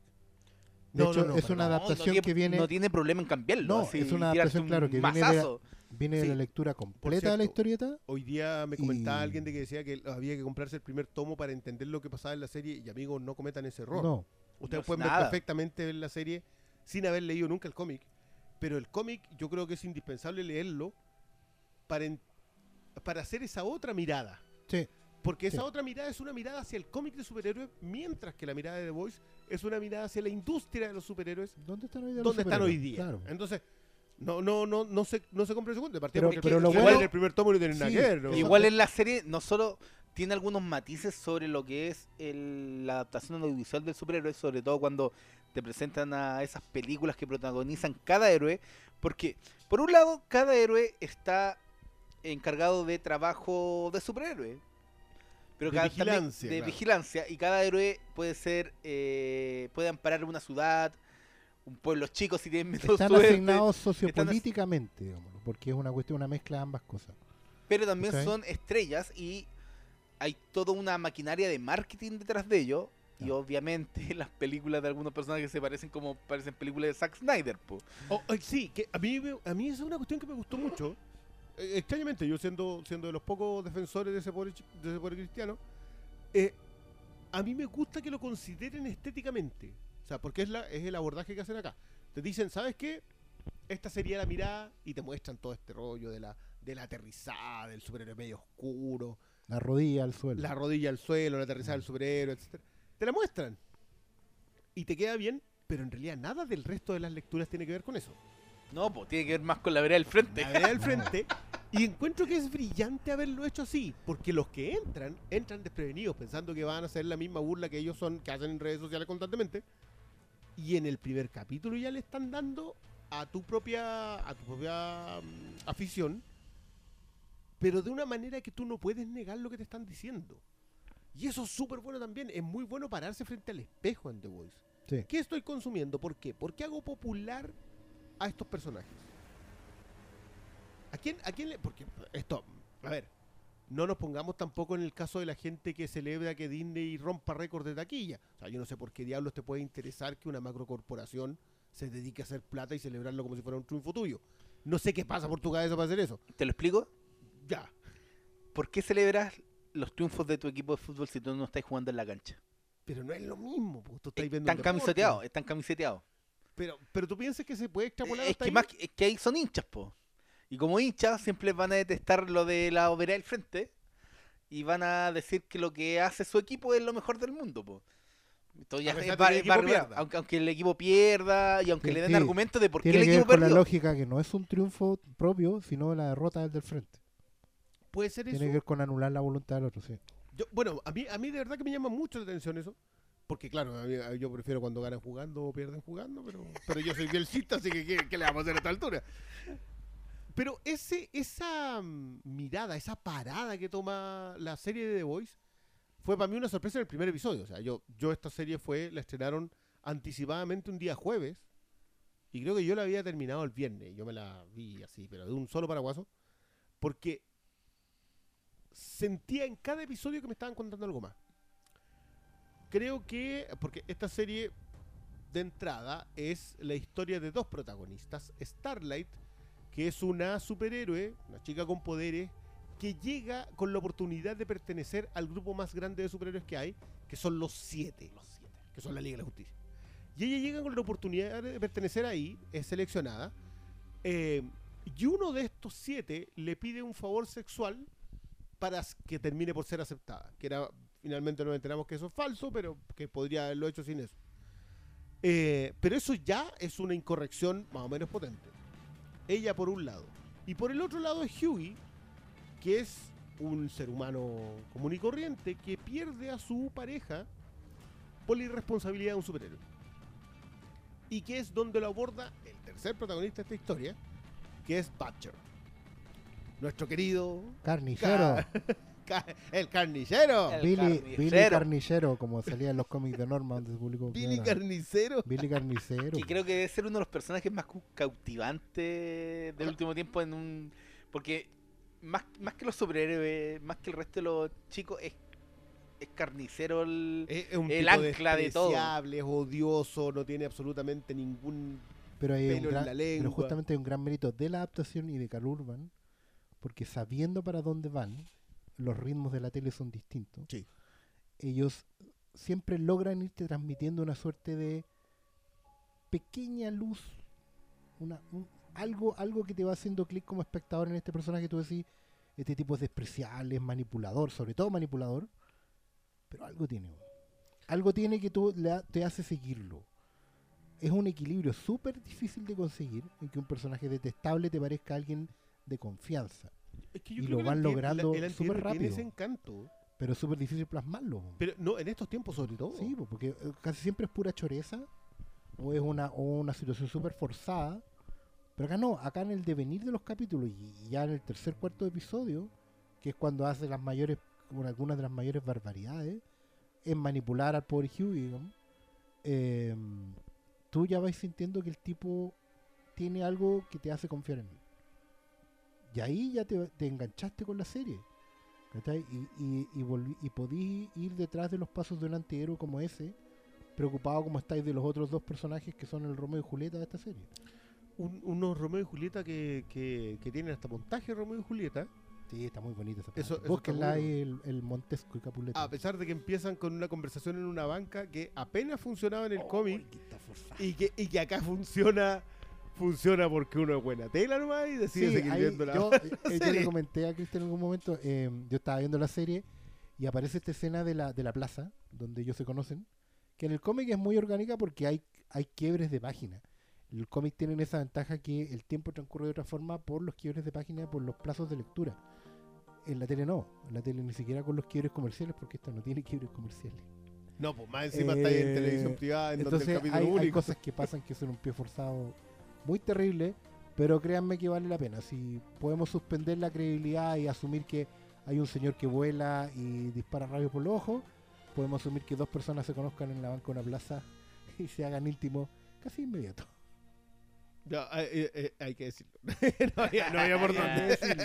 No abandonen la serie por eso. No, no abandonen la serie por eso. Mm, eh, una serie que crece a su propio ritmo, Sí. decrece en algún momento porque te empieza a llevar simplemente por la historia, pero tiene unos pics creativos que uno de verdad como que sale de donde está.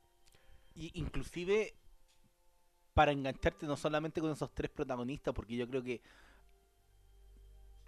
los serán los seis, siete secundarios principales de la serie, que son los secundarios de The Voice y los secundarios de cada uno siete. tiene como su sí, pues de los héroes todos tienen algo que lo que lo hace destacar. Desde este pseudo Aquaman que es como una de las mayores sorpresas para mí, porque al principio decía, ¿quién, quién es este loco? no, no- no le compro que sea superhéroe y después como que te van contando todo el, todo lo que se merece, porque le ponen un concha a su madre, al- a cómo te cuentan una historia de origen con cada uno de los miembros de, de The Voice, que ¿Cómo les dan una profundidad? dan- Sí. Con excepción del Batman, digamos, pero pero todos tienen tienen algo detrás de, del traje que, lo, que les da uno potencial y dos n matices. ¿Cachai? Eh, o toma, toma por- como ejemplo a, ¿cómo se llama la...? Queen Maeve, Queen Maeve, que La tiene Wonder toda una Woman, tranca de vivir en el closet. Entonces todo eso se traslada a su relación con, con el Homelander, que es el Superman de la historia, y su propia tranca de no poder estar con quien quería porque ya lo traicionó y, de tener y, la y- y vida. por que- la y por la fama y todo lo que le entregan los siete, él perdió todo. po. Es que es heavy porque Dejó de una- ser si- ella. es un súper buen planteo que no estaba en el cómic y que sí logran desarrollar súper orgánicamente, que hay una queja muy habitual entre partes del fandom, de que hay, hay temas que se meten a la fuerza, que para igualar, empatar la agenda políticamente correcta, aquí incluso logran burlarse de esa manipulación, denunciarla, la, cuando viene de, de esas formas no orgánicas de, de meterla el tema, pero también introducen orgánicamente el tema al colocar este, este conflicto de, de Queen Maeve eh, como Wonder Woman obligada a ser el equivalente femenino de Superman, con todo lo que se implica, eh, y también al, al enfrentarlo al, da- al tema de Starlight, la estrella, digamos, esta chica nueva que viene Lo con... de estrella fue una, un shade nada velado de parte del señor Salas a las traducciones. De ahí vamos a del hablar del, subtitulado. del subtitulado. pero que, pero que tiene, es súper orgánica esa conversación en la serie. Yo le agradecí mucho porque efectivamente habla de, de personas. Y de personas en una sociedad donde no nos damos cuenta de que efectivamente hay, hay arquetipos que no están acorde con los tiempos y que, traen una carga de, por así decirlo, opresión por años. No solo en las mujeres, también en los secundarios de los héroes. Lo que pasa con The Deep también es súper bueno porque si alguien tiene motivos para terminar como termina, es justamente el loco que ha- habla con los animales marinos y anda a caballitos de mar. ¿Cachai? O sea, tiene que ver con también cómo vamos tratando a los secundarios cuando los dejamos ser simplemente siempre comparsas de que algo que está en el cómic expresado en los distintos supergrupos y, en lo- y personajes. claro, en, los que, en, los que está- en los que son marginados, entre comillas, que Claro. es donde la- la- una de las mejores referencias a los mutantes al final. Sí, pero, pero están ahí, o los que tienen distinto estatus. Eh, es parte de hablar de una, al final son superhéroes, pero siguen siendo estructuras sociales humanas. Es que, ¿Cachai? mira, yo, yo ahí, yo creo que Y- esa es la- inclusive, espera, las propias trancas de estos seres superpoderosos también van relacionados con cosas muy, muy humanas. Si al final esa es la gracia, porque piensa tú que Homelander, que es esta especie de Superman, tiene unas trancas que, que ni con 200 sesiones de psicólogo, porque el loco está fallado desde, desde que lo hicieron literalmente. ese es un detalle que a mí me, que a mí me agrada mucho, pero que, que Homelander sea, aunque sea el villano, y uno tiene súper claro que es un villano, es un tipo con una agenda en donde él es el héroe de su propia historia. Que es algo que a mí me gusta mucho porque, porque no me resulta cuando no es así. Y donde su historia tiene mucho que ver con lo que él es. Claro, claro, o sea, él, él- él es considerado un arma y, y, y si tú, y esto es del gigante acero, o sea, si tú eres, estás hecho para ser un arma y siempre vas a considerar que eso es lo que tienes que ser. En el caso de Gigante de Acero elegía no serlo, en el caso de Homelander elige serlo.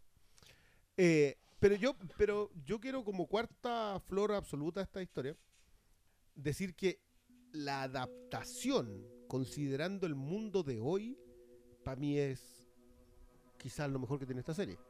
Cuando tú hablas a propósito de la del fandom y el feminismo, por ejemplo, Por un lado, el que, tema que- de la- que- que tiene que ver con la corrección política y lo molesto que es la corrección política para quienes hemos venido consumiendo eh, un cómic que jamás se metió con eso. El cómic de superhéroes en general nunca se metió con eso. No. Podía, orgánicamente entendía que sus personajes existían de esa manera. Claro. El mejor caso en, en el- en los mutantes, Storm era la líder del equipo, la Viuda Negra fue la líder de los Vengadores. eh, el- su Storm se terminó convirtiendo, aunque al principio era solamente la pinturita, terminó Sí. siendo la base de los Cuatro Fantásticos. Uno lo sabe si es que ha leído. El otro día alguien comentaba que Había una se- capitana Marvel que fue líder de los Vengadores. Exacto, Sí, pero, pero, pero la Capitana Marvel es relativamente nueva, entre comillas. No, pues estaba hablando de Mónica. Mónica Rambeau. Rambeau, sí, pero relativamente pero- Era Pero 80. incluso- ya, el igual personaje- 30 Sí, años. Igual el personaje de Miss Marvel en su momento fue un intento, eh, a ver, fue una, una respuesta a una necesidad que había abierta de tener personajes femeninos. en los ¿Cachai? Vengadores, porque los Y- mutantes no, no, tenían no, y- en Marvel en general, porque estaba la, claro, los mutantes no estaban en la necesidad, pero sí en Marvel de tener personajes femeninos que tuve, que fueran titulares. ¿Cachai? Y ahí entonces empezaron a, desarrollar como eh, She-Hulk, la Mujer Araña, y apareció Miss Marvel. Pero Miss Marvel, desde el principio, sin que nadie se lo pidiera, digamos, se le planteó como una mujer moderna. ¿Cachai? Y, y si bien sus cómics son súper acartonados, porque igual están escritos por hombres y señores mayores, eh, digámoslo, eh, igual tiene un punto de representación en una sociedad de fines de los 70 donde había una loca que trabajaba por la suya, era, era una periodista freelancer, era súper independiente, trataba de colocar los temas que las lectoras estaban pidiendo al fin y al cabo. Y, y She-Hulk era ¿Cachai? abogada. Chico era abogada, ¿cachai? La mujer araña era independiente del hombre araña, no era un secundario de... Claro, el, el caso de Electra entra mucho mejor, pero es porque en general el, submundo de Claro, Daredevil es y, mucho más rico. Y, también responde a un poco a esos resortes donde ya estos personajes estaban ocupando la cartelera principal y Electra podía entrar De- por de- abajo de a remover las bases. Claro, pero, pero en el caso del cómic, esto es una crítica en general que se le hace a Marvel. En DC ellos tuvieron siempre... Siempre estuvo Wonder Woman, entonces... Y siempre estuvo Catwoman. El otro día leí a alguien que, que como que le decía, oye, Catwoman nunca sirvió de nada.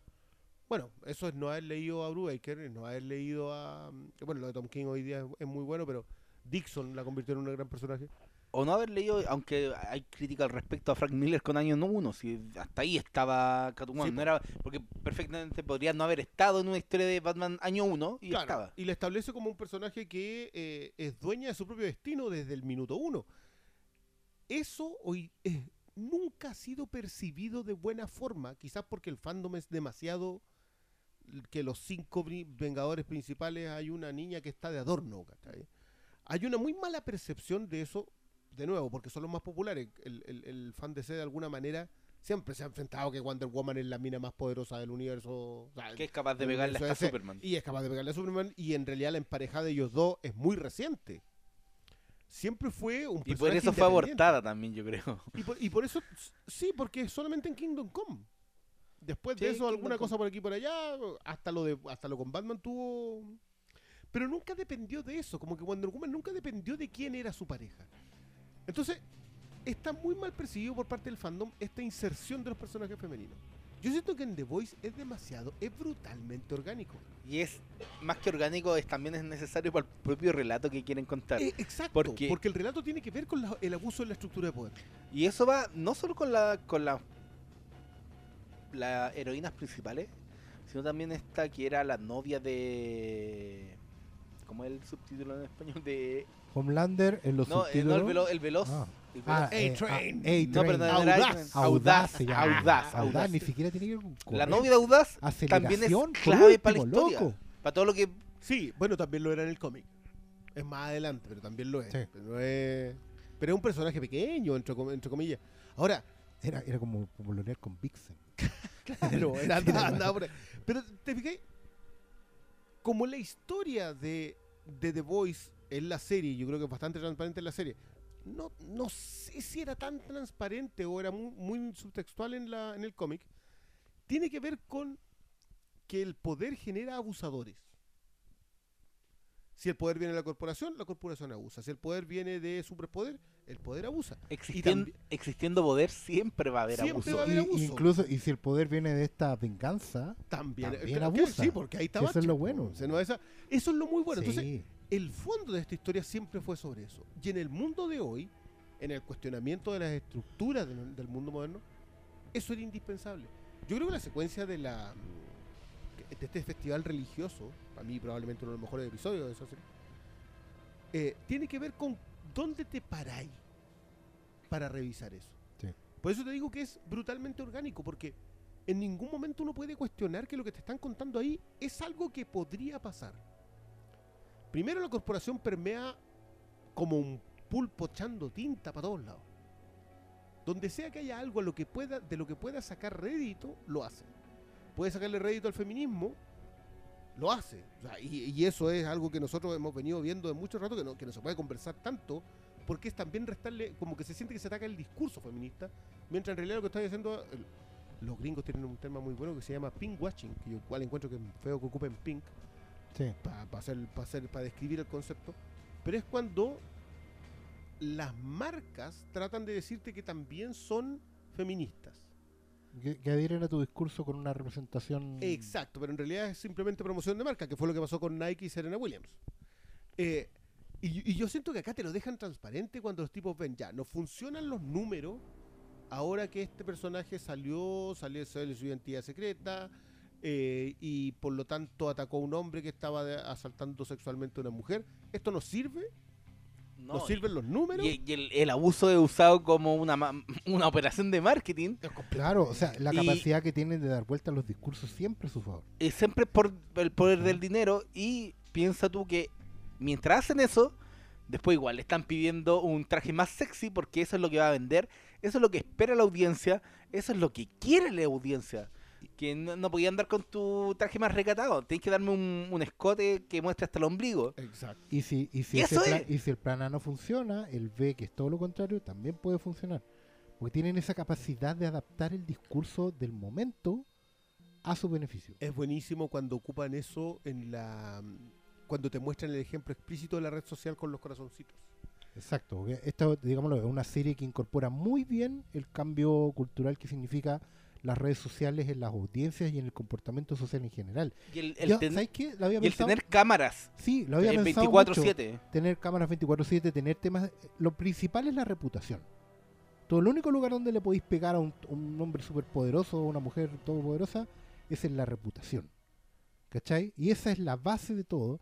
Y yo pensaba, al fin y al cabo, este es un gran capítulo de si quieren Black Mirror hoy día. Pero ¿sabes qué? Esta serie lo es, ¿cachai? Tú podrías tener un capítulo de Dimensión Desconocida hablando de un futuro posible donde eh, la sociedad ha, cambiado por esta por este factor externo, como son los superhéroes, que podrían ser mañana los extraterrestres, cualquier factor Pero- futurista, y funciona tal cual. Sí, pero ¿Cachai? lo que tú estás diciendo que al- el tema de de que hay una sola una parte para pegar a los héroes, igual esta serie funciona en un mundo en donde puede existir un presidente donde fue grabado diciendo que le agarra la vagina a una mujer y no pasa nada. Claro. Yo creo que igual lo tiene consciente esta serie, que, que hay mucho de la época Es Trump. que hay temas de el- reputación que se pueden manejar aunque hayan pasado, ¿cachai? Aunque Yo, sean... yo creo que establecen muy bien la diferencia entre, entre ambos tipos de votantes. Ellos saben, tiene claro de que el votante liberal de la de las urbano de las grandes ciudades de Estados Unidos son un tipo de votante y por eso atacan el aspecto sobre de- la defensa del abuso sexual. Claro. Pero también entienden de que su votante está en ese festival religioso, que es, por cierto, es el votante de Trump. Eh, y, y también tienen representantes ahí. Y Yo creo que por eso la corporación en, eh, es clave que, que responde como rechazando eh, cuando se mete demasiado en la religión el Homelander. Claro. Y, y no juega sus reglas. Sabe entiende que, las reglas tienen que mantenerse. y no, y entiende y hay- que la religión hay- es un tema que no pueden dominar así como así. Y tiene que ver con que no importa si tanto el fondo, o sea, el fondo es súper claro, pero son las formas en cómo llega ese discurso lo que termina afectándonos la reputación. Si el tema no es tanto que Homelander trabaje o no para lograr el objetivo de la corporación, que es que los superhéroes entren al ejército. Que tengan libertad de, mo- de movimiento a, nivel global para controlar la política internacional. Sino que tiene que ver con la forma en que entren. Que, que básicamente yo no considero que sea eso. Independiente de que se pueda parecer en la primera lectura, al fin y al cabo lo que les interesa a la corporación es meterse a la industria armamentística. O sea, totalmente. pues, es- es Que, de que de nuevo es tener el, con el que, control sociopolítico total de que ya, la... que ya lo tienen. Si esa es una de las gracias acá, si te fijáis, Excepto por las armas.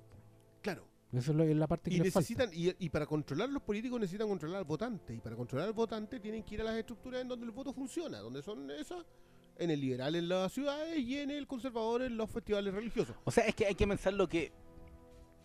Ojo que estos son todos apla- sí. muy buenos aplausos a al entendimiento que hizo esta serie del sea, mundo moderno y que de dónde aplica el- la el- adaptación. yo creo que ahí está la clave de la adaptación, porque entiende.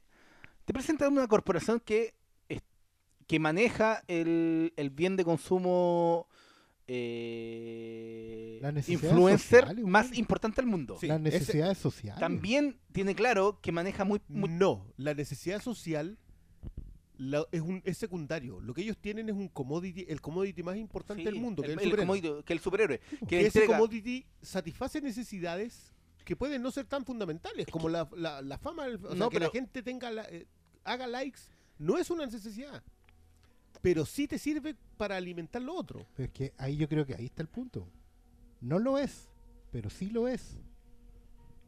Porque en un mundo donde a todos les importa el like y la reputación y, y el ser alguien, Claro, se vuelve un asset. piensa tú que el troll de, inter- de, de Twitter es alguien que básicamente está ahí, ni siquiera por su discurso, sino pa- pa- está ahí por validar su discurso. Y su discurso se valida en menciones, en, en respuestas, y ni siquiera por en eso. bloqueos. Su- Se su- bloquea, existe Sí. cuando tiene interacciones. Pero también muchas veces el troll es, es de- disruptor, hacerlo por hacerlo. Pero lo hace justamente para ser notado. No, ni siquiera de pues, repente. sí. si Por eso lo bueno- bien- por eso cuando uno 100 se seguidores no, le importa, de perdona, repente yo creo que lo fue. El troll era eso. El troll hoy día tiene agenda. El troll ya no es simplemente el chistosito que quiere ser No, troll, no, fue, evidentemente. tienen agenda porque se han dado cuenta que tienen pocos seguidores, pero ellos son muchos. Y ellos empiezan a organizar. ¿Cachai? Hoy en día atacan como enjambre los temas que les interesan. ¿Cachai? Pero tiene que ver con una necesidad social que se establece hoy en día, porque cuando todos tienen la posibilidad de acceder a una vitrina, todos quieren estar en la vitrina. ¿Cachai? Sí, Y eso sí, se no, convierte en una la más importante que, que comer, que tener pareja. No, y es lo que alimenta de mundo hoy día. claro, sí, la una de las de razones- validarse y existir. Fíjate lo que le pasa a The Deep, que creo que para mí es uno de los mejores, los mejores desarrollos del personaje. The Deep termina, es The el auge y caída de un famoso. Profundo. Profundo. Es el auge y caída de un famoso y, la- y en esa decadencia lo que le pasa a él. Yo lo encontré muy parecido a lo que le ocurre a Dirk Diggler en Boogie Nights. Sí. Porque también termina en, en un acto de prostitución. O sea, lo que él está haciendo es prostitución por fama. Es prostitución por cariño. Claro. Porque lo vuelvan a querer como lo querían cuando era parte de los siete. Eh, porque él ya no funciona a través del dinero. Ellos no funcionan a través de eso. Eso No, eso no es lo suyo. ¿no? Porque lo porque te repito, la corporación está detrás, pues y ellos manejan el commodity y por un lado está el poder político de situarlos a ellos como un ente vigilante en las ciudades y por eso se vuelve clave cuando puede entrar al mayor negocio del mundo que es el armamentístico.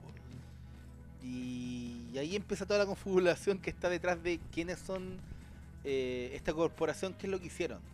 Que creo que va a ser lo que se desarrolla a futuro, pero también va relacionado con la figura del Homelander, que yo creo que debe ser el personaje que está mejor abordado en términos de, de su antagonismo, con todo lo que representa el resto. Un antagonista casi imposible de... ¿Cómo lo, man- lo vas a manejar? Yo no lo sé. Sobre todo con el final de temporada que te cambia todo lo que es el cómic. Oh, cornete Es un cornete el- porque con un simple hecho te cambiaron, ya no podías esperar, ah, esto es lo que viene. No, No. esto ya pasó, hay algo que en el cómic pasa en, los últimos números, ahora esto pasó aquí al principio. Y no pasó como tú esperabas. Y eso es bacán porque cuando una adaptación se la juega tanto para hacer su propia... eh, su, su propio discurso sobre lo tomando la historia base, yo creo que es mucho más valorable que cualquier otra cosa. Cuando yo- una adaptación tiene algo que decir, Yo más con- de lo que está. concuerdo completamente con eso. Yo creo que, mira, yo, yo creo que las- hasta hoy día, las dos mejores adaptaciones de un cómic a una serie de televisión para mí eran Legión y la de un Patrol. Independiente que yo adore Daredevil y creo que la tercera temporada de Daredevil es un cierre perfecto para la serie, creo que la segunda temporada le juega muy en contra. Pero aún así encuentro que la, que la tercera temporada hace lo que de alguna manera logró Born Again, pero no es tan buena como Born Again. Mientras Doom Patrol aborda, luego Doom Patrol coloca a la calle queer. Uno de los protagonistas en la serie es una calle, una calle. Estamos hablando de un, una cuadra queer. Y logran colocar ese personaje y que funcione dentro de la serie. Yo a mí esos méritos son extraordinarios. Pero para mí la mejor es Legión. Porque siento que lo que hace el tipo es partir de la historia de un mutante ultra poderoso. eh, Omega. Omega, un mutante Omega, y lo coloca a contar una historia que, que lisérgica, o sea, es una historia en, en drogas completamente. Pero es una adaptación atrevida, um, a más no poder. Y siento que The Voice está justo en el camino intermedio. Sigue siendo el cómic.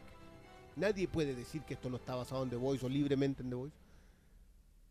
Pero elige ser una adaptación más grande que, que lo que era el cómic. Es. Esto pudo haber fallado, loco, como. Como lo que, de lo que siempre acusan a Iñárritu. Ya, imagínate que hubiera sido. No, no lo es, no, no- no lo imagínate es. que hubiera sido en, un- en una cadena de televisión abierta. En- en Imposible. CW, imposible. Imposible, Imposible. po, No, no, no, imposible, no. pero yo creo que aprovechan muy bien el, el- la plataforma de estar en un streaming y no el más popular del mundo. Yo, yo creo que es una, justamente lo que tú estás diciendo tiene que ser feliz. En el sentido que, que coinciden todas las cosas buenas. O por un lado tenéis un soporte donde puedes atreverte, pero también entiendo que em, Amazon es lo suficientemente grande como para saber controlar el desbande, que algo que a veces no, no funciona en otros lados, ¿cachai? Y, y la serie alcanza el equilibrio perfecto. Por ejemplo, eh, yo leí que hay, hay una escena, por ejemplo, que no quedó en el corte, que hablaba de em, Homelander en un momento, en una escena particular, tiene un diálogo, digamos, y lo que hace él es eh, estar en un balcón y se masturba sobre la ciudad. ¿Cachai? Que es una que escena. que está en el sí, sí está en el cómic, ¿cachai? Es una escena, obviamente, que, que Te dice quién es te dice que también entiendes tú que la cadena dice esta escena no va y no va porque básicamente eh, ya sabemos quién es Homelander. ¿Cachai? Entonces ellos también entienden que su, su audiencia televisiva tampoco es la que leyó el cómic y viene a buscar lo mismo, ¿cachai? No vienen a buscar eh, ese nivel de, valga otra vez, el gamberrismo, porque para eso ya tienes el cómic. Y eso le da vida al cómic por un lado, porque puedes leer una versión mucho más extrema de tu serie, ¿cachai? Y distinta, Sí. pero también abre la puerta para los otros. Y aquí, lo bueno de esta serie es que tú se la puedes recomendar a todo el mundo. Basta con que hayáis visto dos o tres películas de superhéroes a la pasada, como hayáis visto películas de piratas y como hayáis visto películas de extraterrestres. No, Y te sentáis acá y vais a ver una buena serie. yo creo que que, Vaya a empatizar con los personajes, vaya a enganchar con la historia de, de la pareja central, vaya a sentir lástima y miedo con otros personajes. Y sobre logran todo vaya a todo. quedar colgado con un final de puta madre. Oye, sí. Pero es que sé que con lo que estáis hablando, igual yo, yo siento que la serie es gamberra. Tiene, unos, es, mom- po. uh, tiene unos, Lo tiene unos es, momentos pero- que digo, pero no weón, alca- ¿cómo dejaron pasar esto? Claro, pero no te ¿Cómo les dejaron pasar. Esa escena de sexo superheroico con un humano, dije, Sí. ya, gracias, me dieron The Voice, que igual yo quería ver algo de eso. O sea, te dan la The Voice que podían darte el, en, en el... O sea, a ver, yo, yo creo que Gardenis tiene el gran problema que, que riza el rizo gamberro. Sí, pues ya se excede más de, el hombre se es más allá excede. del gamberro. Sí, sí, El, sí, el se- hombre sabe poner, poner la, la raya en el suelo. Cuando vayamos a las recomendaciones lo vamos a ver. Coloca la raya en la cabeza y de ahí pasa para allá. Claro. ¿cachai? Pero a lo que voy es que lograron un equilibrio perfecto entre esas cosas que son extremas, que no habéis visto en televisión antes, como la forma de echarse un superhéroe particular, pero no alcanza a ser ofensivo visualmente. ¿Cachai? Es extremo, tenéis que a lo mejor poner una pausa si es que no estáis acostumbrado, pero podéis seguir. No es como agarrar a palos a un personaje muy querido en el final de temporada de una serie que te provocó un quiebre. O sea, weá, provocó un quiebre en las audiencias y la mató. En Walking Dead En Walking Dead la serie se... se, se fue, fue- Ah, pero, Mira, pero, pero no es por Walking nada, Dead- pero eso pasa también en el cómic. No, pero Walking Dead Ya, pues, la pero serie por más ejemplo, esto podría haber pasado en la serie y del no, cable. podía no haber pasado. No, pero es muy chistoso porque en ese ese capítulo tuvo, ponte tú, 18 millones de espectadores. Y actualmente de ahí se empezó a desplomar de forma Bueno, colosal. literalmente esa serie le desde- pegó, le pegó un palo en la cabeza a su audiencia. Tipo. Se pasó de rosca. Pero eso era algo The que, Voice eso era podía haber que hecho eso. Que Kirman hacía en el cómic. Sí, pero la gente ya está hace, acostumbrada. pero los el- lectores No, no dejaron. Es que, pero los lectores no lo dejaron porque sabían dónde estaban. Sí, igual, igual algunos paramos, pero seguimos comprando. digamos. Pero, pe- pero la lo que pasa de la es que tele es eh, otra, Sí, pues que es el tema. Es más fifi. Vos tienes otra audiencia, hay gente que entra a ver una serie y no se ha leído nunca el cómic y no quiere hacerlo. No, y no tiene por qué. Yo creo que una de las Claro. grandes gracias hoy día en una buena adaptación es que no tenéis por qué.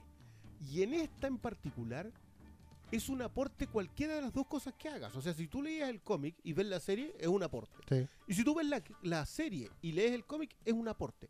Eso me van a, me van a perdonar, pero esa cuestión pasa una vez cada Y si ves la 23 serie años, y no lees ningún cómic, también. También es buena, o sea, puede, perfectamente pasar de un lado a otro. Eh, pero yo te diría que es impresionante que Garth Ennis esté tan bien representado hoy día en televisión. Yo creo que el espíritu de The Voice es The Voice. E- ese, Ese- ese es mi tema. Para alguien que ha leído el cómic va a ser gratificante, va a ser satisfactorio. Yo creo que salvo para el que quiere ver algo igual que yo no lo entendía y están equivocados. Derechamente, sí. Pero yo creo en, que esta, en esta voy a estar contigo. yo creo que Gareni está aquí. Y eso es súper cuático, porque uno, uno no siempre lo ve en las adaptaciones. Uno, yo aquí estoy viendo la voz de Gareni siendo eh, como que están contando el cuento de Gareni y otra persona, pero sigue siendo el mismo cuento. igual que Grant Morrison en, en Doom Patrol, pero no así eh, Claremont y que Witch en Legión. Claro. Por eso yo siento que Legión va más hacia el otro extremo. Eh, The Voice está en el equilibrio perfecto Sí. entre todavía ser la obra que leímos, eh, pero ser también la mirada, otra mirada del mundo porque pasó el tiempo y porque ya no estaba en las mismas situaciones. Algo nuevo y fresco también para otra audiencia. Sí, es que ahí, ahí está el punto. Son otras audiencias. Oye, Sí. eh, eh, entre las dos Watchmen, entre la Watchmen película y la Watchmen serie, que parece que vamos a tener que ir asumiendo que es secuela, han pasado 10 años. Tipo. Y el mundo cambió Es otro a otro nivel, es una cuestión impresionante. ¿Cachai? Así que, nada, e- e- es súper bueno también eh, como dejar eso bien en claro. O sea, atrévanse a, a entrar a esta serie, aunque probablemente están escuchando este podcast. Ya la No, vieron. Mira, digamos que nos Ok. estaban pidiendo, decían ya, Pero sí. hablen de The Voice. Pero, Pero Eh, vayan a evangelizar sobre Voice. sí, vayan a y hablando de, la de no, hablando de evangelizar, yo igual quiero aprovechar mm, este episodio, debut, para hacer nuestra sección, que yo creo que la vamos a hacer siempre, que es de recomendado. Que, Apro- que de porque hecho ya de lo que dijimos a que- ir más. ¿ah? De- no, no piensen que todos los episodios vamos a hablar de una serie, yo- una película. no, a- ahora estamos aprovechando el, el impulso de la serie. Es, para que entren. es para que entren. Pero eh, ya Oscar dijo que la serie es para todos. Yo creo que igual, aunque puede que haya gente que se espante un poquito más. Pero poquito. Sí, poquito. Poquito. Pero aprovechemos y que cada uno diga una historia, un cómic de Gareni recomendado para que Repasemos se suban al barco un de la zona fantasma. De, de Gardenis. Yo, eso es algo que, que sí habíamos hecho antes, pero que ahora se nos pasó porque nos pusimos con más conversones. Eh, Gardenis, cuando dices antes en el capítulo en ese, perdido, en ese capítulo que no. en el que no- capítulo que quedó en la verdadera zona fantasma. A lo mejor lo vamos, a, lo vamos a vender después No, aparte.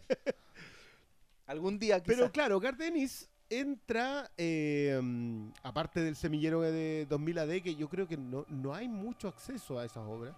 No, en en español, es casi imposible. Y yo Casi creo que siempre se recopilan cosas que tuvieron meridiano éxito. Tangirl, eh, Juez Dredd, ¿cachai? los spin-offs. de pero aún Dredd. eso es difícil Pero de acceder. son, complicados. Yo creo que en, en, en eBay pueden encontrar algo a un precio desorbitado. Ah, sí, además que lo otro que como, como cruzan el charco son muy caros. Oye, todo esto Como- tiene solo tres Eisner, Gardenis. El Eisner, para Sí. los que no saben, es como una especie de. Una especie de, pero no lo es. Oscar del cómic. No lo es en Aunque realidad sí. porque Es como no, el no, Eisner sí, de no, la pero porque realmente... eh, influye el voto popular. sí. No, en el Eisen no, pues. Sí. Sí, tú votas también por los Eisner. Tienes No, la como- gente no puede votar. Es solo gente de la industria. Ah, entonces es un Oscar. Es un Oscar. Y no es que esté influenciado por el gusto popular. Eso tampoco pasa en el Oscar. Yo creo que ahí es más... Ya, igual le tengo bueno a este compadre y le voy a votar por él. Se ganó mejor escritor por Hitman Preacher, El Soldado Desconocido y Bloody Mary, Lady Liberty. Eso fue el 98. Se ganó eh, mejor. Oh, no tenía idea que se había ganado por este. Se ganó el Eisner el 98 por mejor número simple, que es el Hitman 34. Eh, por cierto, el cómic que yo iba a recomendar de, de Ennis, pero ya de mis razones. Y se le ganó por. Ah, por, eh, por coloreado favorito, pero eso en realidad no debería tenerlo. Por eh, Predicador. Eh, pero ha tenido un montón de nominaciones entre el 93 y el 2003. Impresionante que no se lo haya ganado por Hellblazer. A mí, de verdad, bueno, también los 90 eran de competencia sí, dura. sí. Anda a revisar quién, quiénes ganó ese año Claro, y probablemente te encuentres con.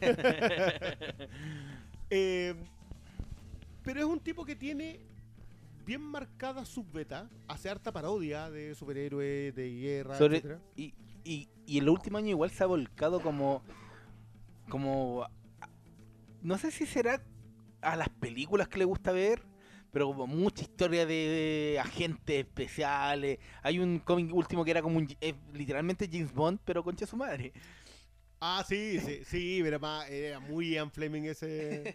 Ah, no, sé, Johnny Al, no sé, Johnny ese- Bastards. Johnny Bastards. Eh, Battlefields es otra cosa también muy recomendable, que fue una serie que él hizo para Dynamite. eh, y que son varias historias antológicas de, mm, de guerra. Yo, yo de ahí recomiendo mucho, mucho la Night Witches, que es la historia de estas pilotos de la Segunda Guerra Mundial, pilotos soviéticas. Y eh, mi historia favorita de Gardenis, que es eh, Dear Billy, que es la historia de una mujer japonesa que sobrevive a un ataque, o sea, una mujer que- norteamericana que sobrevive a un ataque japonés, y que cuenta la historia de ella durante la guerra. Es desgarradora, es buenísima, eh, y dibujada por Peter Sniper, que también es un tipo, un tipo tremendo. pero voy a traer el reflector de la zona fantasma y te voy a atrapar weón porque dije uno Uno solo, uno solo, yo voy a recomendar Hitman. Eh, sobre todo si es que ustedes vienen desde The Voice. Hitman es la historia de un asesino a sueldo eh, dibujada por Joel Macri- John McCrea. No Joel McCrea, John McCrea era, era un actor. John McCrea, que estuvo en Chile, John McCrea, por cierto. Lo trajeron, no me acuerdo, como una de esas segundas convenciones que hubo en Santiago. una fic No, una ah mucho Ficción antes 2000. Mucho antes. Sí, Ah, ficción Sección de 2000 por Eh, así que tengo mi, mi, mi secuencia favorita de Hitman firmada, pero se cuento. Hitman es la historia del asesino sueldo en Gotham, que por eh, las vicisitudes de los macrosagas DC recibe superpoderes, eh, pero se sigue dedicando a ser un asesino a sueldo. Irlandés de, mm, de Tugurio, hasta el día de hoy ese Tugurio que se llama Nunas recibe homenaje en el, por eh, Tomás en, alguna, en algún cómic de. Eh, es una historia. Yo, yo esto es algo que, que de Ennis no alcancé a comentar. Ennis es súper masculinista en este sentido. Explora mucho las, las debilidades y las fortalezas del, del macho. De esta idea construida por la cultura pop de lo que es un hombre. Eh, pero, pero se detiene más en las debilidades al final. Impresionantemente, en un tipo que escribe así, cuando él escribe personajes femeninos, los personajes femeninos son extraordinarios. Eh, nosotros nos acordábamos de Kit, a quien probablemente nunca superamos, a la Kit de Hellblazer. Eh, lo mismo en sus historias de guerra, las personajes femeninos son tremendas. Creo que donde no le vi mucho desarrollo fue en el Punisher. Como que ahí no sentí que, que constru- construyera a nadie mucho más. Pero claro, cualquiera que haya leído Predicador sabe que sus personajes femeninos son excelentes. Hitman es una historia que no es tan larga, 60 números. Que, que supongo que es muy larga para. Está publicado por. eh, eso es lo la importante cómo se consigue esto la publicó Vid hace muchos años. O sea hay que ir como una tienda a, a buscar el molido a, a antiguo buscar el molido antiguo y la publicó también Planeta en tres tomos. Y con la entera. y ahí también hay un, un solo número un solo no, tomo no, en no. planeta No, no, no, no, estáis locos, son 60 números. ¿Cómo metí 60 ¿O no? números? No, no, sí no. se había como un- o eso en gringo Son, la- son dos chiquititos. Ah. Son Planeta. tres chiquititos los de ¿Tres Planeta. chiquititos? bueno claro, eso igual son bueno son súper difíciles de conseguir Son- hoy día sí. hoy pero- por hoy pero están las versiones en inglés La versión en inglés creo que son dos tomos grandotes y que son de Complete Hitman.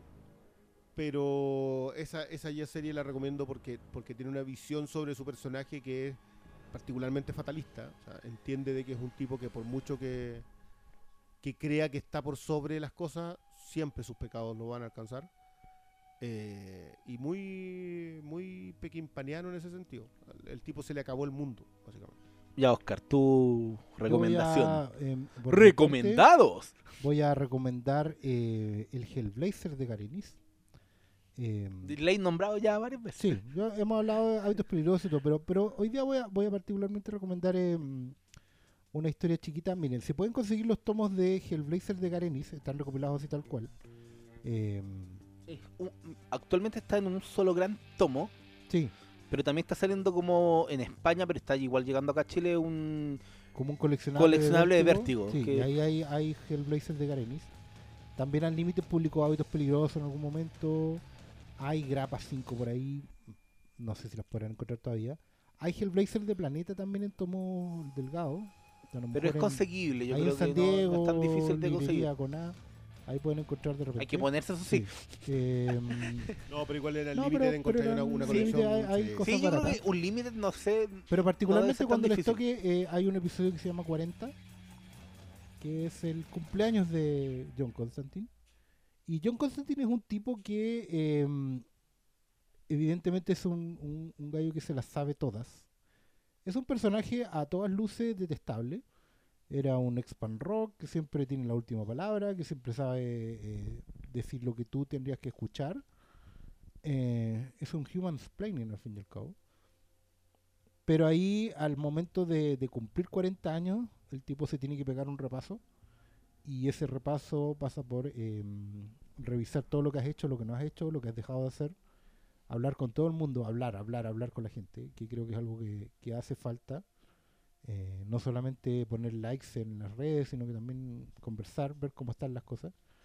Y ese número es particularmente entrañable para un personaje muy desgraciado, como el viejo Johnny. Y nada, en general toda esa, toda esa etapa trata mucho de eso. No van a encontrar muchas diferencias en general en, en- los antihéroes de Ennis. Todos están parados más o menos desde la misma vereda.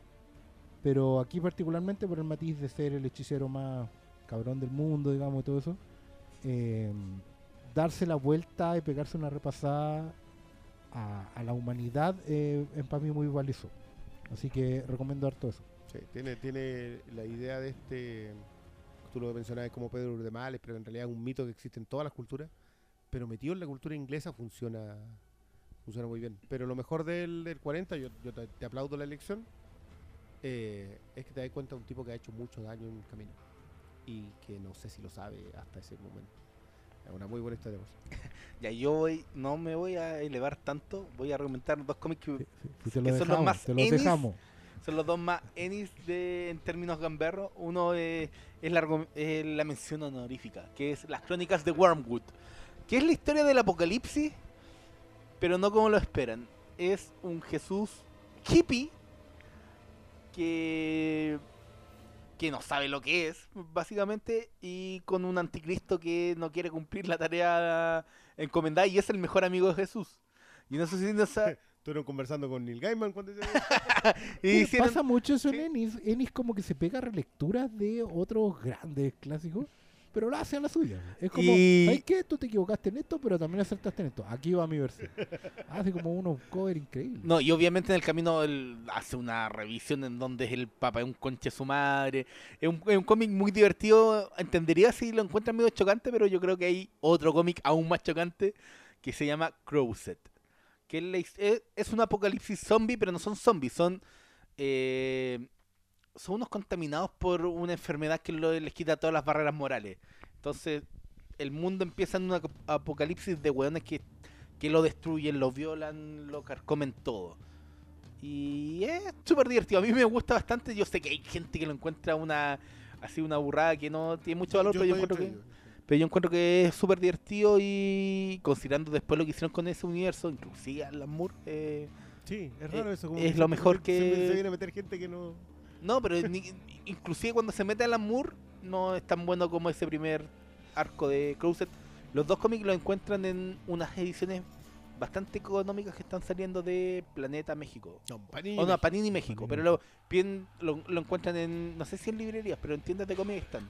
O sea, lo que pasa es que muchas de esas cosas llegaron a la tienda, acuérdense que llegaron como al supermercado que todavía, llegaron todavía quiero conocer al que, al que se le ocurrió meter esa cosa en los supermercados. Ese Ogmandino, Oye, sí. ¿cómo vendió esa weá? ahí?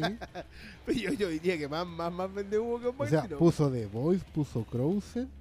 No, no, no, para mí la peor es Solston. O sea, no la peor. La, Solston es un muy, Sí. un muy buen cómic. Yo, si, si pueden leerlo, leanlo, pero pero Solston es la historia Pero- de dos lesbianas sadomasoquistas. O sea, pero no no, lo no- no era para ponerlo en el. No, era para ponerlo en el supermercado. no, menos no. menos ahí, o sea, más, ¿dónde los pusieron? En buena onda, pero están entre las pilas y los M&M.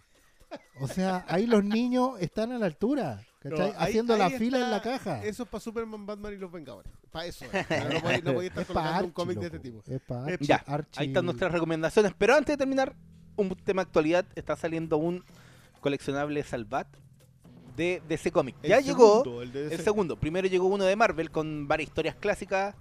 Igual habían no cómics relativamente modernos, pero igual le aplicaban con harto con harta historia clásica Era que hay que leer. la Variopinta.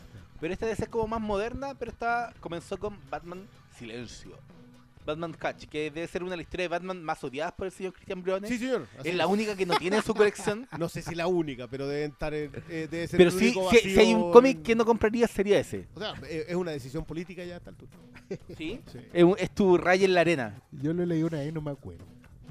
¿En serio? No, yo igual me Pasaba- acuerdo. que Qué Era como un videojuego, ¿no? de- probablemente. Mira, yo, yo siempre yo siempre digo esto sobre el Batman de Nolan, que el Batman de Nolan puede tener muchos méritos, pero si hay uno que no tiene, es que Batman de detective no tiene El nada. peor detective del mundo. sí. El peor detective del mundo. O sea, creo que en la tercera es una vergüenza. Y- pero Te, el de- te acostáis, le entregáis la empresa y le entregáis tu, tu identidad secreta a la hija de tu del villano que te creó. sí. Puta, si no, no te doy. Pero aún así, no es peor detective que el de Hatch. Así que yo con eso no tengo nada que Pero salió está el- igual bien varios clásicos que hay que leer. Yo creo que voy a comprar lo que me falta. Mira, Sí, yo, yo siempre, yo siempre voy a decir, independiente que compre o no, mejor y todo, ¿no? siempre es bueno que la gente pueda acceder a enciclopedias en la casa. Ahí, es una buena forma de, de- de tener material para leer en la casa. Y A mí- además Es que, es que yo creo que es como estos antiguos libros zigzag que eran como Sí, una introductoria. Yo creo que estos todo, son todo- introductorios o sea, pa, son eh, ideales para que algún comiencen. cómic que va a enganchar a alguien. Para mí. tengo mis matices con eso, creo que es algo es un tema que podemos desarrollar después. Yo no creo que la gente debiera empezar por obras escogidas. Las obras escogidas son muy malas para empezar porque de ahí en adelante O sea, ¿sabes cuál no vas a problema? el fondo, ¿no? Que esta nueva colección, por ejemplo, trae la Liga de la Justicia de Morrison. Los seis primeros números, algo así. Me niego a tener algo incompleto. de coleccionista, me niego a tener. Claro, Entonces voy a comprar algunas cosas que me faltan y, y que, que no me las compraría como la edición más Pero cara. ¿no Como te- Batman ¿no te echa a perder el lomo? Es que man, no me va a importar a mí eso. el lomo, el lomo es, no- Es criminal. o tenéis ¿no? todo no tenéis nada. No, pero, No, pero, no lo, otro, eso. lo otro es que igual eh, son, o sea, comparando la calidad de la edición, el papel, todo, son ediciones muy económicas. Son- y no son malas. Muy, muy económicas. O sea, igual cualquiera puede agarrar un tomo de ahí, puede gustarle un personaje X Pero ¿sabes lo que yo- más me gusta a mí es que, y voy- después ir a buscar el que resto. se mantenga en- entre los 2000 y los 2000, comienzo de 2010, igual está perdida la, la tradición del cómic en los kioscos. Es cierto también. Y que esto, Es lo- bueno que aunque vuelva se terminó un límite, Sí. que esto lo mantenga. Es, eh, Uno lo- yo lo lamento, yo en lo personal lamento un montón los límites, esto lo lo he contado en más de alguna ocasión. Creo que basurearon tanto al límite que al final le rompieron la única opción de mantenerse. Y al límite está editando cosas en los kioscos de que, que la gente no iba a tener acceso si no. Que es lo mismo que pasó antes con Bid, que es más lo que la basurearon y Bid editó Hitman. Editó la Supergirl de Peter David. Sacó Planetaria y Autori. Sacó plan- Eso- ya con eso- ya no deberíamos está tener listo, mantener la conversación. Entonces, creo que de repente es bueno respetar que, que ese tipo de cosas estén llegando. Ahora va a ser cada vez más difícil, pero creo que, que igual lo de Salvat está bien. Ojalá la gente pueda entrar por obras no tan buenas. Yo le vuelvo a insistir. Cuando tú leí la social, Hatch. es un gran inicio para cualquier persona. Yo eso, lo- eso te De lo ahí compro todo será para arriba con Batman, weón. Absolutamente. Sí, es verdad eso también, no podéis llenarte de, de grandes éxitos todo el tiempo. También es bueno tener muestras de cosas, no sé, por el Salvat tenía cosas que hay gente que decía, ¿para qué publican Ghost Rider o Hijo de M? Bueno, si son otras formas de contar historias. Yo, yo me acuerdo de chico, por ejemplo, que llegó a la casa una historia de Spider-Man con el Moon Knight, Caballero Luna. Bueno, yo no tendría cómo conocer ese personaje hoy en día y de ser uno de los personajes con más potencial que hay en el mundo. ¿Cachai? Mucho más allá de ser Que sea un Batman, Batman blanco, blanco. sí. Bueno, porque tiene el, No, el no, no, pero es un Batman eh, blanco es reconocidamente loco. Sí. Con eso ya estamos es decir, poco, ¿cachai? Por pero- blanco nos referimos a que se viste blanco. ¿ah? Sí, No- sí, Sí, sí, sí. sí, porfa. ¿ah? Pero bueno, hay Por personas... algo es el Caballero De Luna. repente, de repente justamente no partir por eh, la última cacería de Kraven, sino que por estos Es que eso es lo que estamos sueltos, hablando. No partan con mucho. Watchmen, porque para No, apreciar. Watchmen tienen que tener. Lo van a encontrar un- fome no, y después lo van que a mirar a haber huevo. consumido harto para haber No, comenzado con eso. No es como el Dark Partan Knight con, no sé, Batman año 1, ya, ese es bueno, para mí una buena. Yo creo que Batman New también es una cuestión que tenéis que leer después de haber leído, qué sé yo, unos 15 números de. Dixon. O Ya. Hatch. Si yo de verdad creo que No, Hatch es un verdad. muy buen comienzo. Es para cuando ya hay consumido mucho Batman. de- que. Pero cuando no he entrado, es súper bueno. Claro. Ya.